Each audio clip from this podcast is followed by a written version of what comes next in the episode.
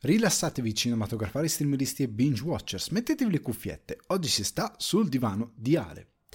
Qui Alessandro Dioguardi, trascendentale presentatore di Sul divano di Ale, accompagnato dal mesmerizzante Sibau con la sua So There Are No Fuck Buddies in questa puntata di Sul divano di Ale rendo un dovuto omaggio alla scomparsa di Angelo Badalamenti, amico e fedele collaboratore di David Lynch e fautore del memorabile tema di Twin Peaks. Venendo al cinema c'è spazio ancora per parlare di Superman, dell'addio di Henry Cavill e del piano di James Gunn. Sarà una tappa breve perché la news della settimana riguarda l'adattamento di Death Stranding che promette di rivoluzionare il filone videoludico ma ha anche una serie di difficoltà da superare. Parlandone mi concedo anche un simpatico fantacasting sul progetto. Spazio alle recensioni con due delle serie televisive più importanti del 2022, Under the Banner of Heaven e Pacinco mentre per il cinema vi porto il racconto della mia odissea per vedere Avatar, la via dell'acqua, e vi servo su un piatto d'argento il mio cuore con The Fablemans. Per chi rimane dopo titoli di coda, l'after show di Sul divano di Ale, vi offro una prima impressione su Tokyo Vice e faccio un ragionamento sul perché Andor funziona così bene. Chiacchiere, domande e argomenti frizzantini vi aspettano in questa puntata di Sul divano di Ale. E ragazzi e ragazze, Patreon e non Patreon, bentornati sul divano di Ale per l'ultima puntata del 2022 di Sul divano di Ale, che sono molto contento, eh, come se sono sempre molto contento, ma questa volta sono contento ancora di più ehm, perché ora ci sono le feste, perché ora chiuderemo l'anno, perché ora sto lavorando come i pazzi al divano d'oro, ma come i pazzi ragazzi, del tipo che in questi giorni, questa settimana, ho visto, compresi quelli al cinema, 13 film e quattro serie. Cioè, ho finito quattro serie, alcune cominciate da zero, alcune eh, viste perché d'altronde ho dovuto recuperare un backlog in parte e alcune cose erano abbastanza recenti e mh, mm, ho dovuto rimediare in qualche modo. Eh, però ho recuperato un bel po' di roba. Devo vedere giusto un altro filmettino e devo finire giusto una serie e poi posso chiudere eh, il divano. Per quello mi dispiace che alcune opere non entreranno, tipo White Noise. Non mi ricordo se ne ho parlato anche sui social, ma credo di averlo detto settimana scorsa qui. White Noise avrei voluto vederlo, ma in modo criminale esce sulle piattaforme il 30 dicembre e eh, in maniera ancora più criminale è stato distribuito al cinema per una settimana, almeno qua a Milano, eh, da Anteo il, eh, durante la settimana alle 22.10. 22.10 per una persona regolare eh, diventa un orario un attimino proibitivo ehm, se hai da fare, se hai, se hai fatto un'intera giornata a lavorare, a fare cose, 22.10 diventa un attimino pesante uscire, andare al cinema, vedersi un film e poi è un attimino una, una, bella challenge. E quindi per me è, mm, è, stata una distribuzione scellerata e senza senso un film con Adam Driver che è andato a Venezia non ho capito perché metterlo in quello slot. Evidentemente non frega nessuno della distribuzione di questa pellicola. Comunque un peccato, se voi siete riusciti mi fa piacere, eh, io sfortunatamente non lo includerò nel divano d'oro perché capite che anche la stesura del copione del divano d'oro, dice per così dire, la registrazione, il montaggio, la post produzione, dovete capire che io devo registrare non posso registrare il 30 e buttare online il 31, quindi è chiaro che non ci sono i tempi tecnici per farlo e quindi per forza di cose devo farlo in anticipo anche per godermi un pochettino le feste come una persona normale. Poi considerando che è anche un gioco e che è una cosa super extra che un critico medio non fa manco per il cavolo, poi ma nelle modalità in cui faccio io proprio per niente e quindi ragazzi fate conto che alcune robe non ci saranno perché non ci sono proprio arrivato fisicamente a poterle vedere. Però sono soddisfatto, devo dire la verità, sono soddisfatto di quanta roba sono riuscito eh, alla fine a vedere, quanta roba riuscirò a proporre perché il divano d'oro è anche una scusa per fare una summa del 2022 e r- raccontare più o meno più o meno l'anno e quindi dire ok c'è stato di bello tutta questa roba, c'è stato di meno bello questa roba e, e via discorrendo. Tant'è che quest'anno eh, non faccio peggio delle serie tv e peggio del cinema, non lo chiamo il peggio, diciamo flop, voglio essere più gentile, i flop del 2022, anche perché ehm, è un, è un, sembra un po' una cattiveria a volte, eh, eh, essendo anche uno che vuole fare quel tipo di mestiere ehm, con, con, molta più eh, a tempo indeterminato, diciamo così, eh, tante volte mi sembra una cattiveria fare una flop, soprattutto perché io cerco di fare una flop che sia indicativa di cosa non va nel cinema, di cosa non funziona, non tanto di fare shaming di determinate opere. Quindi chiamare il peggio qualcosa che in verità vuole avere un, un'idea più costruttiva per dire ok analizziamo queste cose diciamo no queste cose non vanno bene dovremmo andare in un'altra direzione eh, mi, mi, sembra appunto eh, necessario ammorbidire i toni però ecco è stato una settimana importante, saranno altri due o tre giorni belli belli importanti e, e quindi siamo, siamo, molto in hype, sono alle soglie del burnout. Comunque, eh, parlando di cose che non sono andate proprio bene, è arrivata la news della cancellazione di Blockbuster. Cioè, io non so se qualcuno è rimasto sorpreso da questa cosa. Tutti hanno colto l'ironia che per la seconda volta Netflix ha cancellato Blockbuster. Questa ha fatto molto molto molto ridere, credo che secondo me se l'erano anche mezza preparata. Non ci ha creduto secondo me nessuno di chi ha lavorato con la serie. Però ecco, poi ne parleremo spoiler nelle flop del, della parte televisiva del divano d'oro che quest'anno tra l'altro va le categorie anche per le serie tv è tutta una cosa fatta a modino L'altra cosa bellina di questa settimana per me è stato il teaser di Barbie. Perché, come al solito, io avrei voluto screenshottare tutte le reazioni in questi mesi a Barbie, tutte, tutte raccoglierle, perché eh, delle reazioni eccessivamente caustiche verso la produzione sono incredibilmente cambiate vedendo il teaser, perché hanno visto che è un film effettivamente, che ha delle idee, che ha qualcosa da ehm, da ricercare, qualcosa che può dire qualcosa perché ci sono degli autori che ci sono messi, che ci hanno pensato. Poi è solo un teaser, potrebbe essere sbagliato il film, diciamo così, potrebbe essere maldestro il film, però dal teaser sembra avere delle ottime premesse alla base. Poi vedremo eh, come funzionerà. Però incredibilmente tutti i buoi sono diventati, sono tutti buoi, hanno cambiato eh, incredibilmente idea e non ammetteranno mai di averlo giudicato magari molto male prima. Però a me fa ridere questa cosa, mi farà ancora più ridere quando uscirà il film, eh, vedremo, staremo a vedere. Eh, è questa cosa che io guardo sempre con molta curiosità. Ora voglio ritagliare una parentesi seria per fare un saluto ad Angelo Badalamenti che ci ha lasciato eh, l'11 dicembre, eh, questo inizio dicembre ci ha portato questa brutta notizia. Ehm, non, non, saprei bene come, eh, come poter passare il concetto della grandezza comunque di Badalamenti. Perché, ripeto questo concetto, viviamo in un, in un momento storico molto folle, anche se è così da tanti tanti tanti anni, però ora è diventato esasperato questo concetto, dove il successo si misura attraverso i premi, il successo si misura attraverso i soldi, la, la, il successo viene misurato dalla gente in base a dei propri metri di giudizio che non hanno alcun senso, tipo lo conoscono tutti, dove tutti diventa sempre io, io e i miei amici, oppure diventa semplicemente io, oppure diventa un tutti molto generico, nel senso, e le cose che conoscono tutti in verità sono una manciata, perché poi ti trovi delle persone che sono completamente all'oscuro di cose che in teoria tu dici cavolo ma questa cosa la sa veramente anche un sasso sa questa cosa eppure e non ha molto senso anche perché poi le stesse persone che hanno questi metri di giudizio non li usano su se stessi ne stanno molto alla larga a usarli su se stessi eh, soprattutto quando si parla di successo a livello di premi traguardi eh, soldi eccetera eccetera ne stanno molto alla larga ma soprattutto eh, non li usano poi eh, con logica, nel senso che poi quando c'è un premio che non va bene, nel senso che è assegnato a qualcuno che a loro non piace, eh, ma i premi sono tutti un magna magna, sono inutili, quindi sono dei met- metri di giudizio molto aleatori. Il metro di giudizio che andrebbe usato in questi casi è eh, capire chi sono questi personaggi, cosa hanno fatto e che eredità lasciano.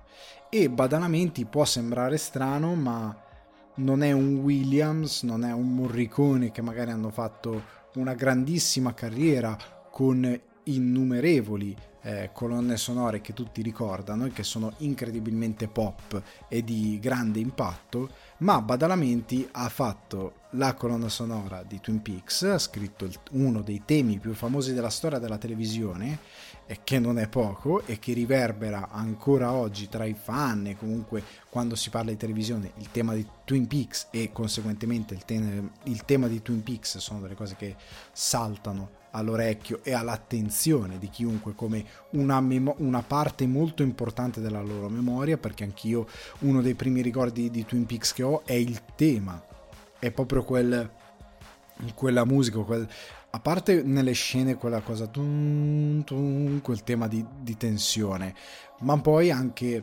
il tema pam pam pam pam pam pam pam pam tum. quella cosa è una roba che mi spaventava tantissimo da bambino mi metteva una certa inquietudine e nonostante abbia molta aria perché come poi dirò anche nella monografia dedicata a Lynch, eh, è stata una cosa composta veramente. Lynch si è seduto al piano con Badalamenti e gli dava delle indicazioni, gli descriveva questa ragazza che viene fuori dalla foresta, poi diceva no, no, adesso vai su, vai su, una visione angelica e lo guidava e quel tema è rimasto. Quella cosa che hanno composto loro due al piano giocando su delle suggestioni è poi rimasta. Ed è un dono grandioso, cioè riuscire a comporre così confrontandosi, parlando al pianoforte, seguendo la descrizione eh, di qualcosa e così con questo intuito è veramente una cosa di, qualcosa di formidabile ed è un, un, grandissimo traguardo, è un grandissimo merito e ci vuole molto talento e molta intelligenza per saperlo fare. Quindi Badalamenti ha già un grande retaggio che lascia eh, al ci- alla televisione, ma poi anche al cinema, perché comunque Fuoco cammina con me, Velluto Blu, Cuore selvaggio, Strade perdute, Una storia vera, Mulholland Drive, sono tutte colonne sonore di Badalamenti. Quella di Una storia vera è incredibile, io l'ho trovata incredibile ad esempio perché essendo un film che riporta alle parti più rurali dell'America proprio va in una direzione completamente diversa, abbandona magari la sontuosità di un componimento classico per dedicarsi proprio alla ricerca musicale di quei eh, luoghi e di quelle suggestioni ed è incredibile. Eh, ma eh, Badalamenti, visto che siamo a Natale, ha composto anche le musiche di Un Natale Esplosivo, uno dei film di Natale eh, che io consiglio tutti gli anni e che vedo tutti gli anni, National Lampoon, quello con Chevy Chase e via discorrendo. Ehm, ha composto la colonna musicale di The Beach, un film non particolarmente eh, rilevante, ma che comunque ha avuto una buona risonanza pop all'epoca quando uscì sia nel bene che nel male. È un compositore che comunque in quello che ha fatto ha il grande merito di aver affiancato uno dei registi più importanti della storia del cinema, che è David Lynch, di aver composto una delle colonne sonore più importanti della storia della televisione, che è quella di Twin Peaks, e comunque eh, rimane un, maestro, un personaggio senza il quale il cinema e la televisione non sarebbero eh, gli stessi. Quindi gli rendiamo onore, eh, lo ringraziamo per quello che ha fatto e e, e speriamo, ehm, cioè si manda un abbraccio ovviamente anche se non lo possono sapere, non lo possono ascoltare ai familiari, a chi gli ha voluto bene e, e, lo si ringrazia diciamo, per il servizio che ha reso a questo meraviglioso intrattenimento che è la televisione e questo meraviglioso intrattenimento che è il cinema. Quindi grazie mille Angelo Badalamenti. E ora, dopo aver ricordato il, ehm, lo scomparso compositore, veniamo alle notizie. Prendiamo molto brevemente la questione DC Studios, James Gunn, Superman, eh, perché il nuovo Superman che sta scrivendo, sta sceneggiando James Gunn, ritornerà alle origini del personaggio, vedrà un Superman più giovane e quindi saluta Harry Cavill. Ok? Quindi Cavill che aveva lasciato The Witcher, aveva lasciato eh, aveva annunciato, stando ai suoi racconti e stando a quello che ha dichiarato, in base alle direttive stesse della Warner, che all'epoca, a ottobre, quando è successo, se non ricordo male, ancora non aveva assunto James Gunn e Safran, eh, tuttavia gli è stato detto annuncia che ritornerai come Superman anche perché The Rock col suo ego spropositato lo aveva riportato nel DCU, aveva annunciato grandi cose, tutto tronfio, ma con la nuova guida, nuovi piani che hanno perfettamente senso, nuove logiche produttive, si vuole creare un universo duraturo e che abbia una sua poetica, un suo senso. Gunn, per delle logiche che ora che abbiamo già introdotto, che ho già introdotto, ma che ora spiegherò, grazie al, alle informazioni rilasciate dallo stesso James Gunn, non farà più parte del progetto, non sarà più Superman. E io sarei molto arrabbiato se fossi Cavill, che, che, o Cavill, che è stato comunque un, un, signore nelle sue dichiarazioni pubbliche, ha comunque... Eh, James Gunn e Saffron sembra stiano avendo dei incontri sereni con chiunque, anche con Patty Jenkins per quanto riguarda Wonder Woman. Lei stessa ha detto no, ma l'incontro è stato molto piacevole e sereno, non ci sono stati screzzi di alcuna natura. Ehm, anche perché Gunn sembra anche lui un pacioccone, un signorone che rispetta chiunque lavori con lui, scuola troma, non, non delude. Eh, però ecco, vi leggo quanto ha detto eh, Gunn su, su, Twitter, che è uno dei social che usa per comunicare moltissimo in modo molto chiaro e molto interessante molto spesso, eh, dicendo che tra tutti i progetti in programma che sono ehm, in, in via di sviluppo, uno di questi, che è molto importante, è Superman. E poi dice, è in fase iniziale e la nostra storia si concentrerà sulle parti eh, iniziali della vita di Superman, quindi il personaggio non sarà interpretato da Henry Cavill. Ma abbiamo avuto un grandioso meeting con Harry, siamo grandi fan e abbiamo parlato di diverse eccitanti possibilità per lavorare insieme in futuro. E qua la speculazione è che possa interpretare un altro personaggio dell'universo sì che non è Superman.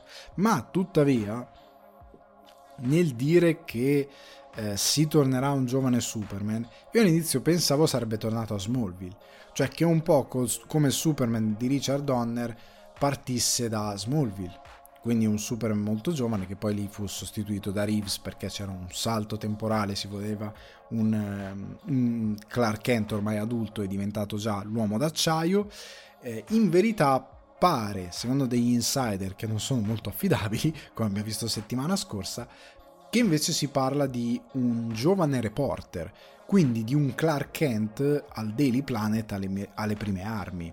Quindi logicamente se stiamo parlando di un giovane Superman, Cavill per forza non può interpretare un personaggio eh, altrimenti eh, torniamo alle serie teen degli anni 80 e 90 dove i teen erano interpretati molto spesso da gente alle soglie dei 30 anni, quindi non ha molto senso. E ha molto senso invece cercare un nuovo volto. Io non ho mai non ho gradito online le reazioni, ah il mio Superman Forever, ah oh mio Dio.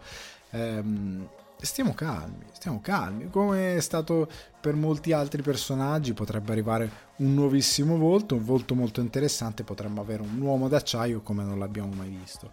Altra cosa che sembra invece sia ufficiale è che i famosi progetti di J.J. Abrams co, con Taneshi Koza, la scrittura eh, della sceneggiatura di questo Black Superman, di questo Superman nero, eh, progetto in parte mutuato da eh, Jordan, ehm, l'attore di Creed e via discorrendo, pare che non sia intaccato da questa scelta, quindi pare che andrà comunque avanti. Avremo un'incetta di Superman, quindi avremo dei Superman alternativi, avremo il classico Superman, anche perché già ancora prima eh, dell'arrivo di Gunn e Saffron si era detto che sostanzialmente quello sarebbe stato un progetto alternativo, ma non ehm, qualcosa che andasse a intaccare la loro storyline principale di Superman, quindi ha perfettamente senso comunque, perché Gunn ha sempre detto i progetti paralleli, cioè come Joker che funziona ora fanno il 2, magari diventa una trilogia e fanno un 3, eh. rimane, The Batman rimane, quei progetti che sono eh, quasi stand alone rimangono, ma che vanno bene così noi avremo il nostro corso, che sarà quello diciamo canonico, ma se la DC ha possibilità di fare progetti paralleli, non per forza dentro il canon, vanno bene, cioè si fa nei fumetti, si può fare benissimo al cinema, non c'è particolare confusione, uno può andare al cinema a vedersi un film stand alone, va bene così, anzi molti probabilmente gradiranno anche di più. Quindi questo è quanto, non c'è moltissimo da dire, contrariamente invece alla news che a me ha aperto il cuore e che riguarda Death Stranding. Quindi l'opera di Hideo Kojima diventerà un film. Diventerà un film grazie alla partnership tra Kojima Production e Alex Lebovic di Hammerstone Studios, eh, casa che ha prodotto Barbarian, un horror molto molto interessante che ho recuperato in questi giorni, per appunto portare Death Stranding Kojima sarà coinvolto come produttore esecutivo e pare ci saranno nuovi personaggi e nuovi elementi che espanderanno, comunque racconteranno in maniera diversa il mondo di Death Stranding. Ora, farò tutto un discorso per portare anche chi non ha idea di cosa sia questo videogioco eh, scusi, ehm, di, di, PlayStation è uscito su PlayStation inizialmente in esclusiva poi anche su PC comunque per chi è mh, mm, babbano del mondo dei videogiochi darò una spiegazione eh, di cosa si sta parlando. Anche se molti di voi mi avrete sicuramente sentito parlare di questo titolo perché per molto tempo ho detto è uno dei titoli che secondo me si presta moltissimo al cinema ci ho speculato molto su come si potrebbe fare. Anche in questa puntata non mancherò di offrire una mia speculazione. Anche perché eh, è stato detto perché la eh, Amazon Studios è una casa piccola, non è una casa da blockbuster.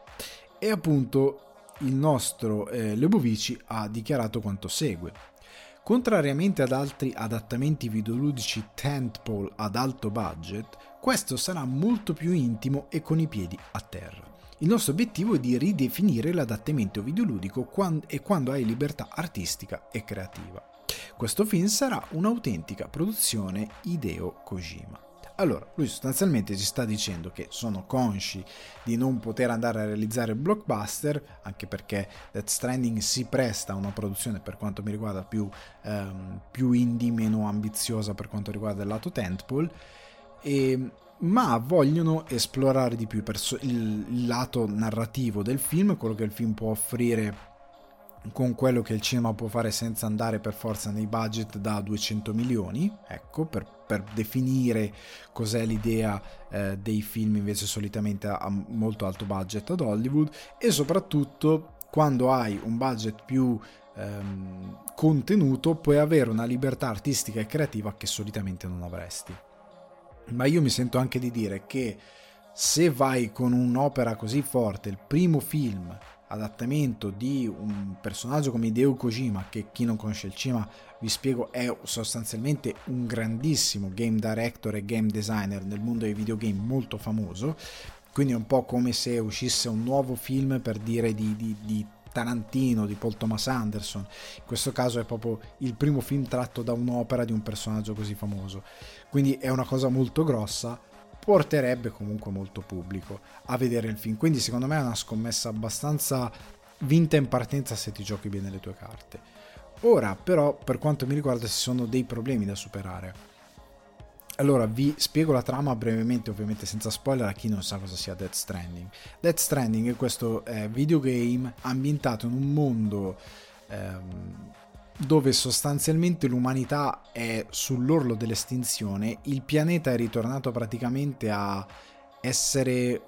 Mh, mm, sono stati praticamente eh, scannerizzati e riprodotti gli ambienti dell'Islanda. Quindi è un mondo tutto naturalistico fatto di ehm, rocce, cascate, distese enormi verdeggianti. È un mondo di questo tipo, quello di Death Stranding, quindi la natura si è ripresa il pianeta perché c'è stato questo sorta di evento ehm, di estinzione di massa eh, per il quale l'equilibrio tra il um, piano dei vivi e il piano dei morti si è andato a spezzare. Quindi sostanzialmente affondando in molte credenze di Ka e altro, molte orientali, questo equilibrio tra le, fo- le, le forme di vita e il mondo dei morti si è spezzato, quindi le due cose si stanno immergendo. Quindi cosa succede? Che ogni volta che un essere vivente muore, la necrosi fa scattare questo meccanismo per il quale poi diventa sostanzialmente una bomba e si generano queste esplosioni gigantesche che aprono eh, dei portali per, diciamo così, la sto spiegando molto male, però per far venire nel mondo dei vivi queste presenze a noi invisibili che però sono dei morti sostanzialmente che arrivano sulla Terra per ehm, nutrirsi dei vivi e far scattare del, del, questi void out che poi causano delle enormi esplosioni che quindi sono votati a far estinguere il genere umano. Quindi l'estinzione della razza umana è arrivata e c'è un'enorme e meravigliosa poetica riguardo l'estinzione della razza umana che non passa attraverso l'uomo ma attraverso come se fosse l'idea che ogni razza ha un tempo e il tempo della razza umana a quel punto è arrivato e ci bisogna dare in conto all'estinzione, non c'è nulla da fare, perché poi la natura, il mondo e l'universo si autoregola in questo modo. Io lo, lo, lo, questo è molto riassumendo come naviga la storia, come parliamo in questo mondo e in questo mondo c'è questo nostro protagonista che eh, fa il fattorino letteralmente consegnando materiali e che da città all'altra che vivono in degli avamposti dove sostanzialmente cercano, vivendo più sottoterra che in superficie, di continuare a vivere, di provare a ripopolare il pianeta, di evitare questa estinzione cercando di capire come fare per combattere anche queste entità. E questo tipo viene messo al centro di questa storia per riconnettere tecnologicamente gli Stati Uniti e permettere all'umanità di essere ri- nuovamente coesa e quindi anche qua la metafora dell'umanità coesa che risorge e prospera perché l'umanità che si divide come molti mammiferi evoluti si, si, si disface, si distrugge.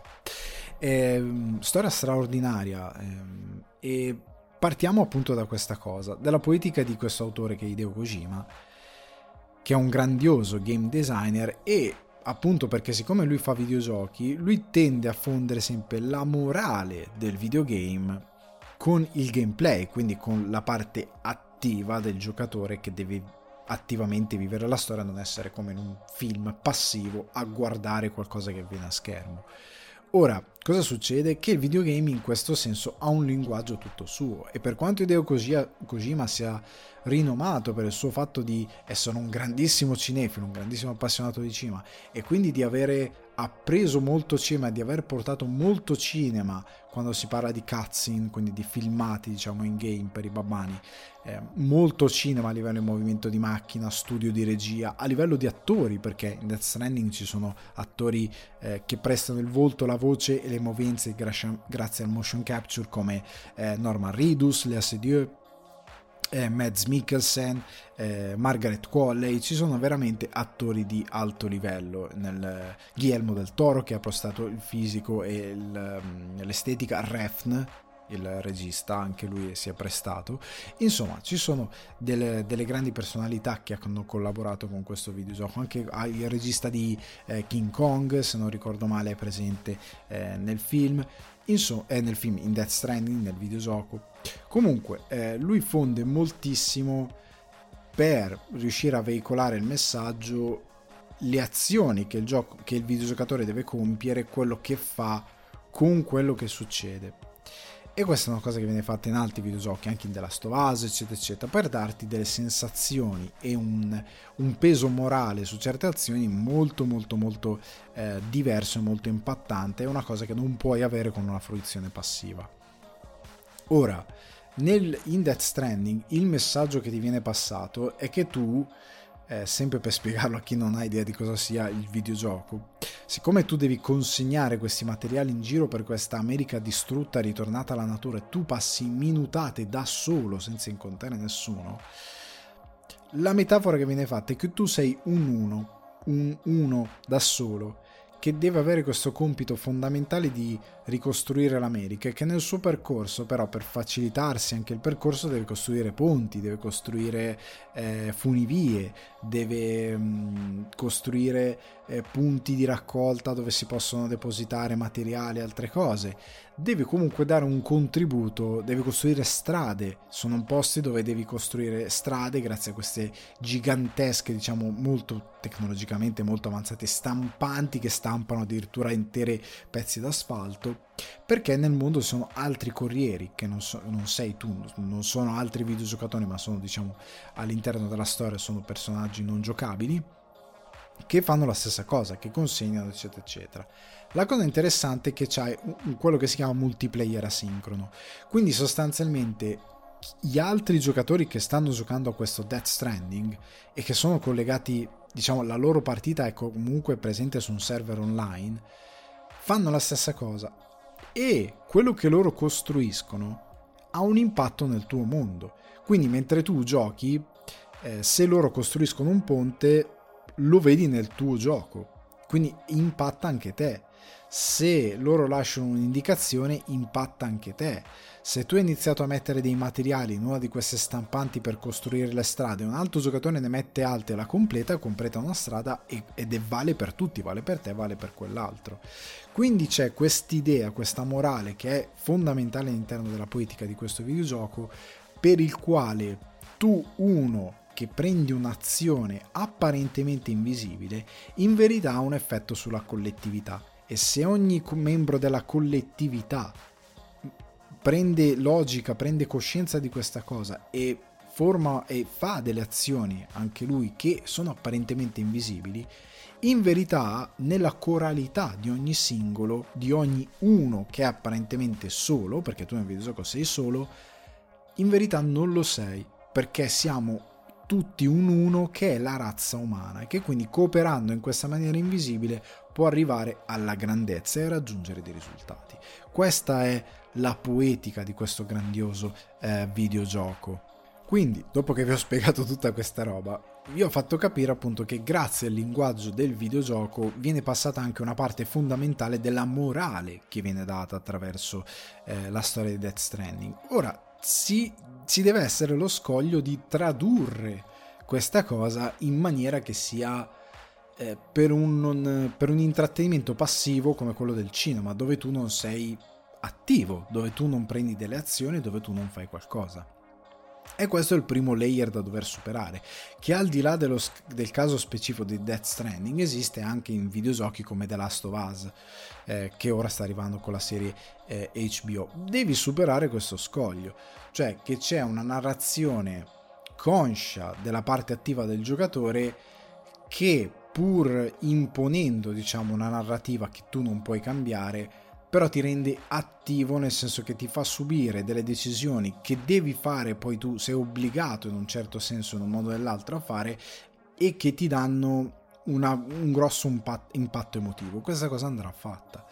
L'altra cosa è che nei videogame molto spesso esiste tutta una narrazione ehm, indiretta che avviene tramite documenti, tramite cose che trovi, tramite eh, tramite anche il fatto che nel videogioco ci sono dialoghi mentre, mentre fai altre cose, eh, dialoghi nelle varie, appunto, nei vari filmati, li chiamo così per comodità che durano ore. Cioè, se io prendo Death Stranding, quindi solo le parti eh, cinematiche, ecco, diciamo così, per farci un film, come fanno molti online, viene una roba, penso, di 3 ore, 4 ore, 5 ore. Viene una roba molto lunga, perché nel videogioco dovendo, dovendo riempire l'esperienza del videogiocatore, che dura 30, 40, 50 ore, quello che è, tu devi dargli della narrativa, tu hai lo spazio per sviluppare la narrativa quanto vuoi e quindi hai qualcosa che nel cima non puoi fare perché è un mezzo più di sintesi e devi risolverlo in un paio d'ore. Ok? Tre ore massimo se proprio sbrachi. Nel cima è diverso. E in particolare in Death Stranding, Hideo Kojima, che è un grande autore, però è un grande sbrodolone quando non ha un, un, un altro autore che ha quattro mani gli dà una mano. Qua, essendo che, era, che è con la sua casa indipendente e non si è affiancato a nessuno, uno dei difetti del gioco è che lui sbrodola veramente tanto. Eh, tante parti narrative sono raccontate appunto in dei log, eh, quindi roba da leggere. Tante parti narrative sono tirate un po' per le lunghe all'interno delle cutscene quando hanno bisogno di essere un attimino portate di più al succo e rielaborate per darle in maniera più fruibile allo spettatore soprattutto bisogna fare una sintesi di questo mondo, concentrarsi sulla morale di questo Death Stranding del primo capitolo perché ora ne sta uscendo un secondo e cercare di trovare una quadra di anche le sottotrame con le sottomorali che fanno parte di, grande, di tutto il grande disegno del videogioco per includerlo in un film di due ore, due ore e mezza, quello che è. Ed è una cosa molto difficile eh, tanti si chiederanno ma non sarebbe meglio una serie? Alcuni mi hanno scritto anche online ma non sarebbe meglio una serie? Perché?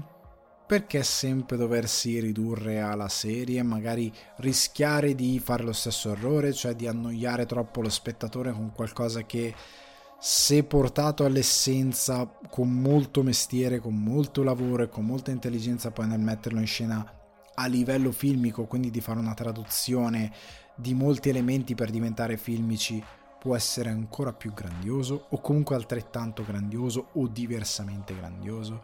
La serie TV potrebbe ehm, essere inutilmente molto costosa e comunque richiedere un po' troppo rispetto a quello che potrebbe dare Death Stranding. Quindi io spero che portino bene a casa questo doppio lavoro di traduzione che devono fare.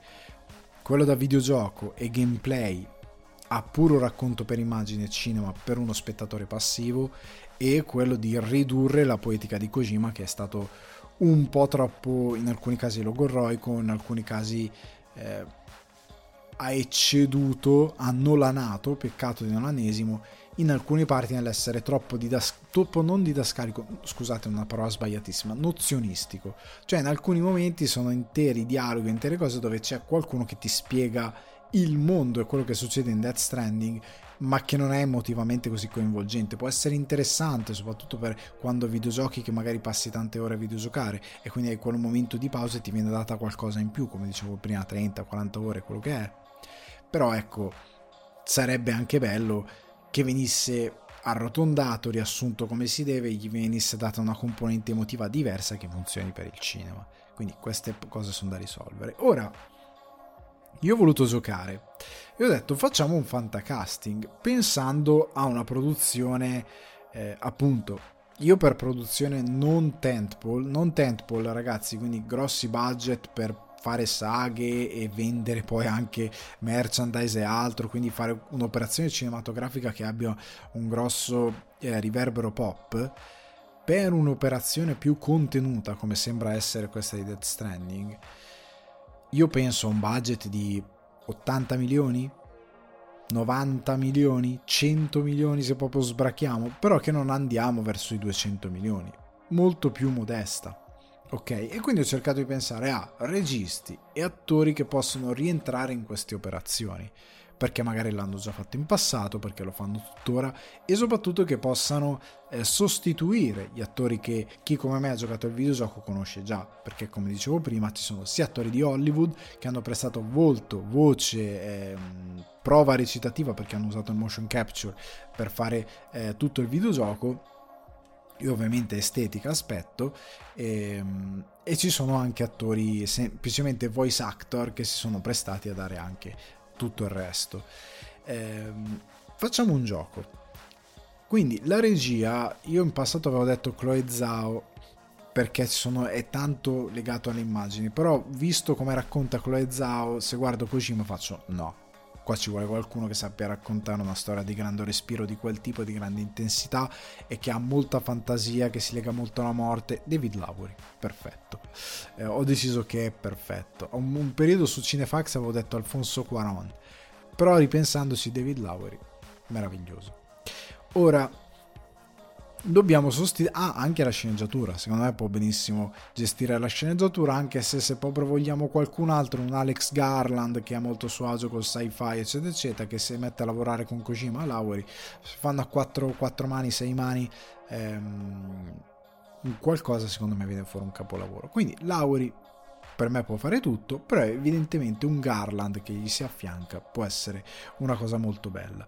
Partiamo dai protagonisti. Eh, Sam Porter Bridges, interpretato da Norman Reedus nel videogame. Ora, a me piace Norman Reedus in quel ruolo, però mm, puta caso che la mh, mm, produzione credo andrà in un ruolo in una direzione diversa, deve scegliere un altro attore. Io vorrei Charlie Hunnam Charlie Hannan perché anche lui ha il capello lungo, ha quella faccia lì un po'...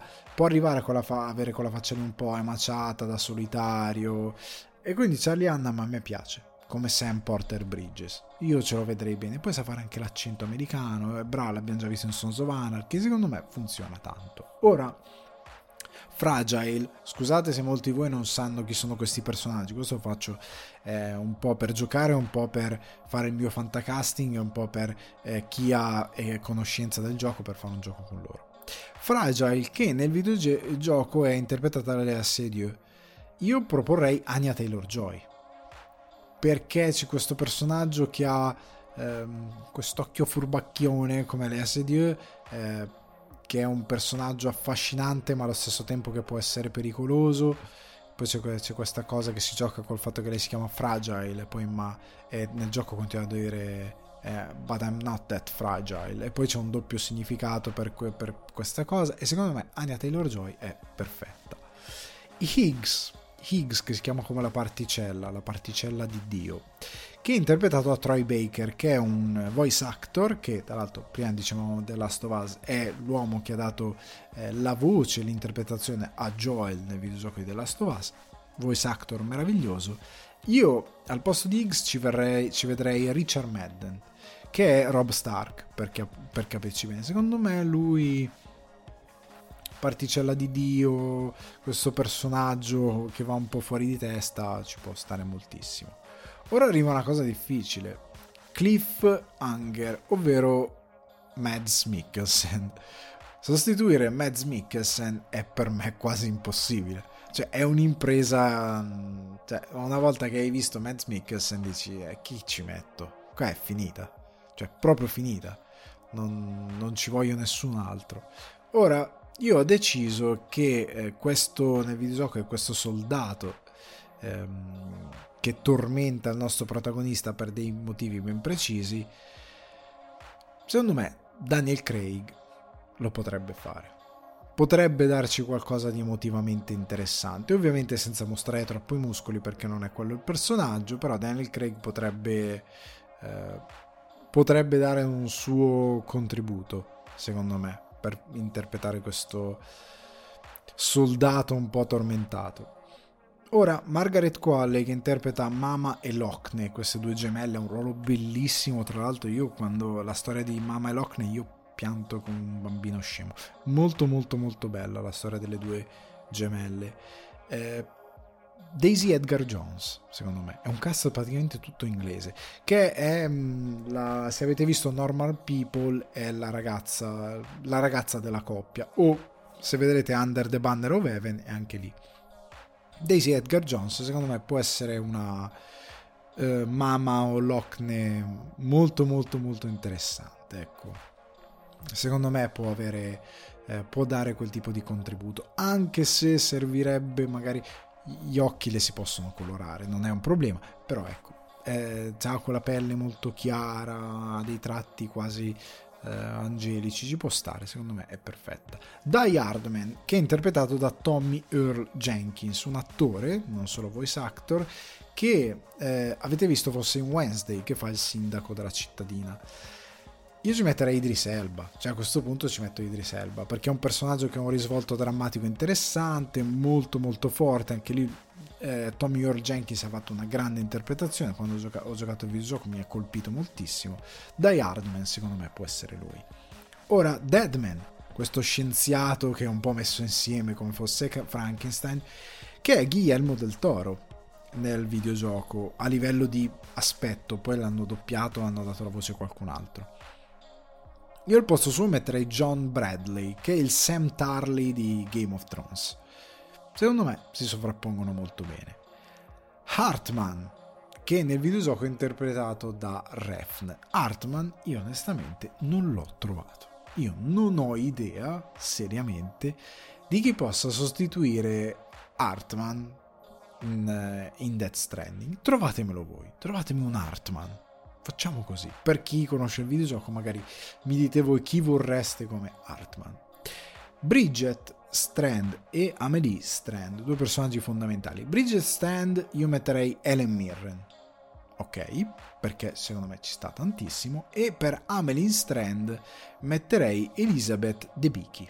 Secondo me la Debicki che avete visto in Tenet, in The Crown, se non ricordo male mi pare che fa eh, Lady Diana in The Crown, se non vado errato. Secondo me lei è perfetta per interpretare Amelie Strand. Secondo me ci potrebbe stare molto molto bene. Quindi questo è il mio fantacasting di Death Stranding e ditemi se mi piace, ditemi il vostro, perché sarà molto difficile. Questa sarà una delle difficoltà che non ho menzionato prima, ma ho menzionato molto spesso in passato. Chi ha giocato il videogioco ha dei volti fotorealistici di autori che conosce e qua va cambiato tutto. E come si fa? Eh, potrebbe uno essere spaesato, però è, come, è, un po' come quando cambia Superman, cambia Batman, cambia 007, uno si può anche adattare. Però Ecco, questa è la mia proposta. Ma veniamo a una piccola parentesi natalizia. Voglio proporvi questa piccola parentesi natalizia. Vi dico eh, tre co- quattro cose eh, perché non sono, no, ragazzi, nel recuperone non sono riuscito veramente a darvi qualcosa di più eh, perché non, non, ho guardato moltissimo che non fosse quello che mi serviva guardare per chiudere l'anno. Eh, alcune cose le ho riviste, eh, alcune sono nuove però ecco, eh, sono cose che potete guardare su Netflix, una è su Apple TV Plus, le altre sono tutte su Netflix, però sono belline secondo me da recuperare per Natale in dei momenti eh, molto randomici per, in cui volete passare un po' di tempo in allegria. Queste sono delle cose che volete, potete recuperare. Jack Whitehall Christmas with My Father è uno speciale che trovate su Netflix. Jack Whitehall è un comico inglese è un comico inglese di quelli che fa stand up è quello più tra virgolette innocuo, cioè non è un comico molto caustico. E che è diventato molto famoso perché ha iniziato a fare eh, questo programma che è su Netflix, anche questo che eh, forse l'avete visto passare nel catalogo, che è Traveling with My Father, se non ricordo male, e che ha avuto grande successo perché questo Jake Whitehall ha un papà che è un signore inglese molto distinto che è un agente, tra l'altro, di personalità del mondo dello spettacolo britannico, anche di personaggi importanti, che ha un involontario e spiccato senso dell'umorismo che lo rende molto particolare e che lo rende molto personaggio. Lui ha capito questa cosa e ha iniziato a portarsi in giro per il mondo suo padre e tante volte è più famoso suo padre che lui stesso. Cioè, molte volte la gente riconosce suo padre e non lui, Jack Whitehall. Um, e fa molto ridere. Comunque hanno fatto questo special dove ehm, sul palco loro ricre- ricreano una sorta di salotto natalizio eh, dove lui, sfruttando la figura particolare di suo padre, ehm, parla di tutti i momenti di cringe che col suo modo di comportarsi eh, il padre gli ha fatto gli ha costretto a vivere che sono anche un po' queste le feste. Il papà che si comporta in modo strano la nonna che dice cose razziste senza saperlo eh, la zia che ti fa sclerare eh, tutte queste cose molto da famiglia. È un bello speciale che um, intrattiene molto bene, dura una cinquantina di minuti e secondo me vi fa passare... Um, io la prima volta che l'ho visto mi pare stavo facendo anche lì faccio sempre gli stessi esempi, ma è quello che faccio. Stavo facendo, non mi ricordo se gli arancini per Santa Lucia o qualcosa del genere. Stavo cucinando qualcosa, me lo sono messo in sottofondo e mi è piaciuto un botto. Mi è piaciuto proprio un botto, me lo sono rivisto anche quest'anno recentemente. È molto gradevole. Se non l'avete mai visto, ve lo consiglio. Vi ripeto, sono consigli molto eh, state senza pensieri, cioè eh, molto tranquilli, per, per, proprio passare una mezz'ora, 40 minuti, un'ora eh, con qualcosa di natalizio che potete facilmente recuperare e che vi solleva un po' lo spirito. L'altra cosa invece nuova sul catalogo, Netflix sempre, è Shaun the Ship Flight Before Christmas ed è uno special di Sean the Ship, il, personal, il, personaggio della Hardman. Se probabilmente avete bambini conoscete, se amate la Hardman li conoscete sicuramente. Per chi non li conosce, la Hardman sono i creatori di Wallace Gromit, che hanno creato anche poi questo personaggio. L'anno scorso mi pare che era in top il film eh, Farmageddon, primo film che hanno fatto di Sean the Ship, che è questa pecora che crea un sacco di casini in questa fattoria dove i protagonisti sono sempre praticamente mai il, il farmer, il fattore, ma sono sempre il suo cane, il suo cane da, che dovrebbe essere cane tipo da pastore, e appunto le pecore, i maiali, le galline, sono, sono, loro i protagonisti di tutti gli episodi di Shaun the Ship. E hanno fatto questo speciale di Natale dove semplicemente loro eh, si ritrovano eh, in, a dover combinare qualcosa per Natale è molto non vi dico niente perché è molto simpatico ve lo dovete guardare. Eh, dura una mezz'ora 30 minuti dura. Me lo sono visto l'altro giorno con tanto con mio figlio e mi sono divertito. Mio figlio è un po' piccolino ancora non è che si siede e si guarda 30 minuti di roba però lui qualcosina di Shaun the Ship se lo guarda quando sta nel ormai riconosce la musica queste cose. Però che voi avete bimbi o meno eh, le robe della Hardman sono molto belle, sono realizzate poi in stop motion, se non sapete, ripeto cos'è la Hardman, e sono fatte strabene, sono stradivertenti, hanno un umorismo molto particolare e anche questo Flight Before Christmas è molto gradevole e simpatico. Ora, eh, prima di arrivare all'ultimo prodotto Netflix, eh, prodotto Apple TV Plus, The Snoopy Show, l'episodio 2 della stagione 13. Allora, Apple TV quando ha ehm, quando ha creato la piattaforma, poi ha stretto un accordo con la famiglia Schulz per l'esclusività dei cartoni di Charlie Brown, sia quelli vecchi sviluppati da Schulz, sia per fare una serie nuova.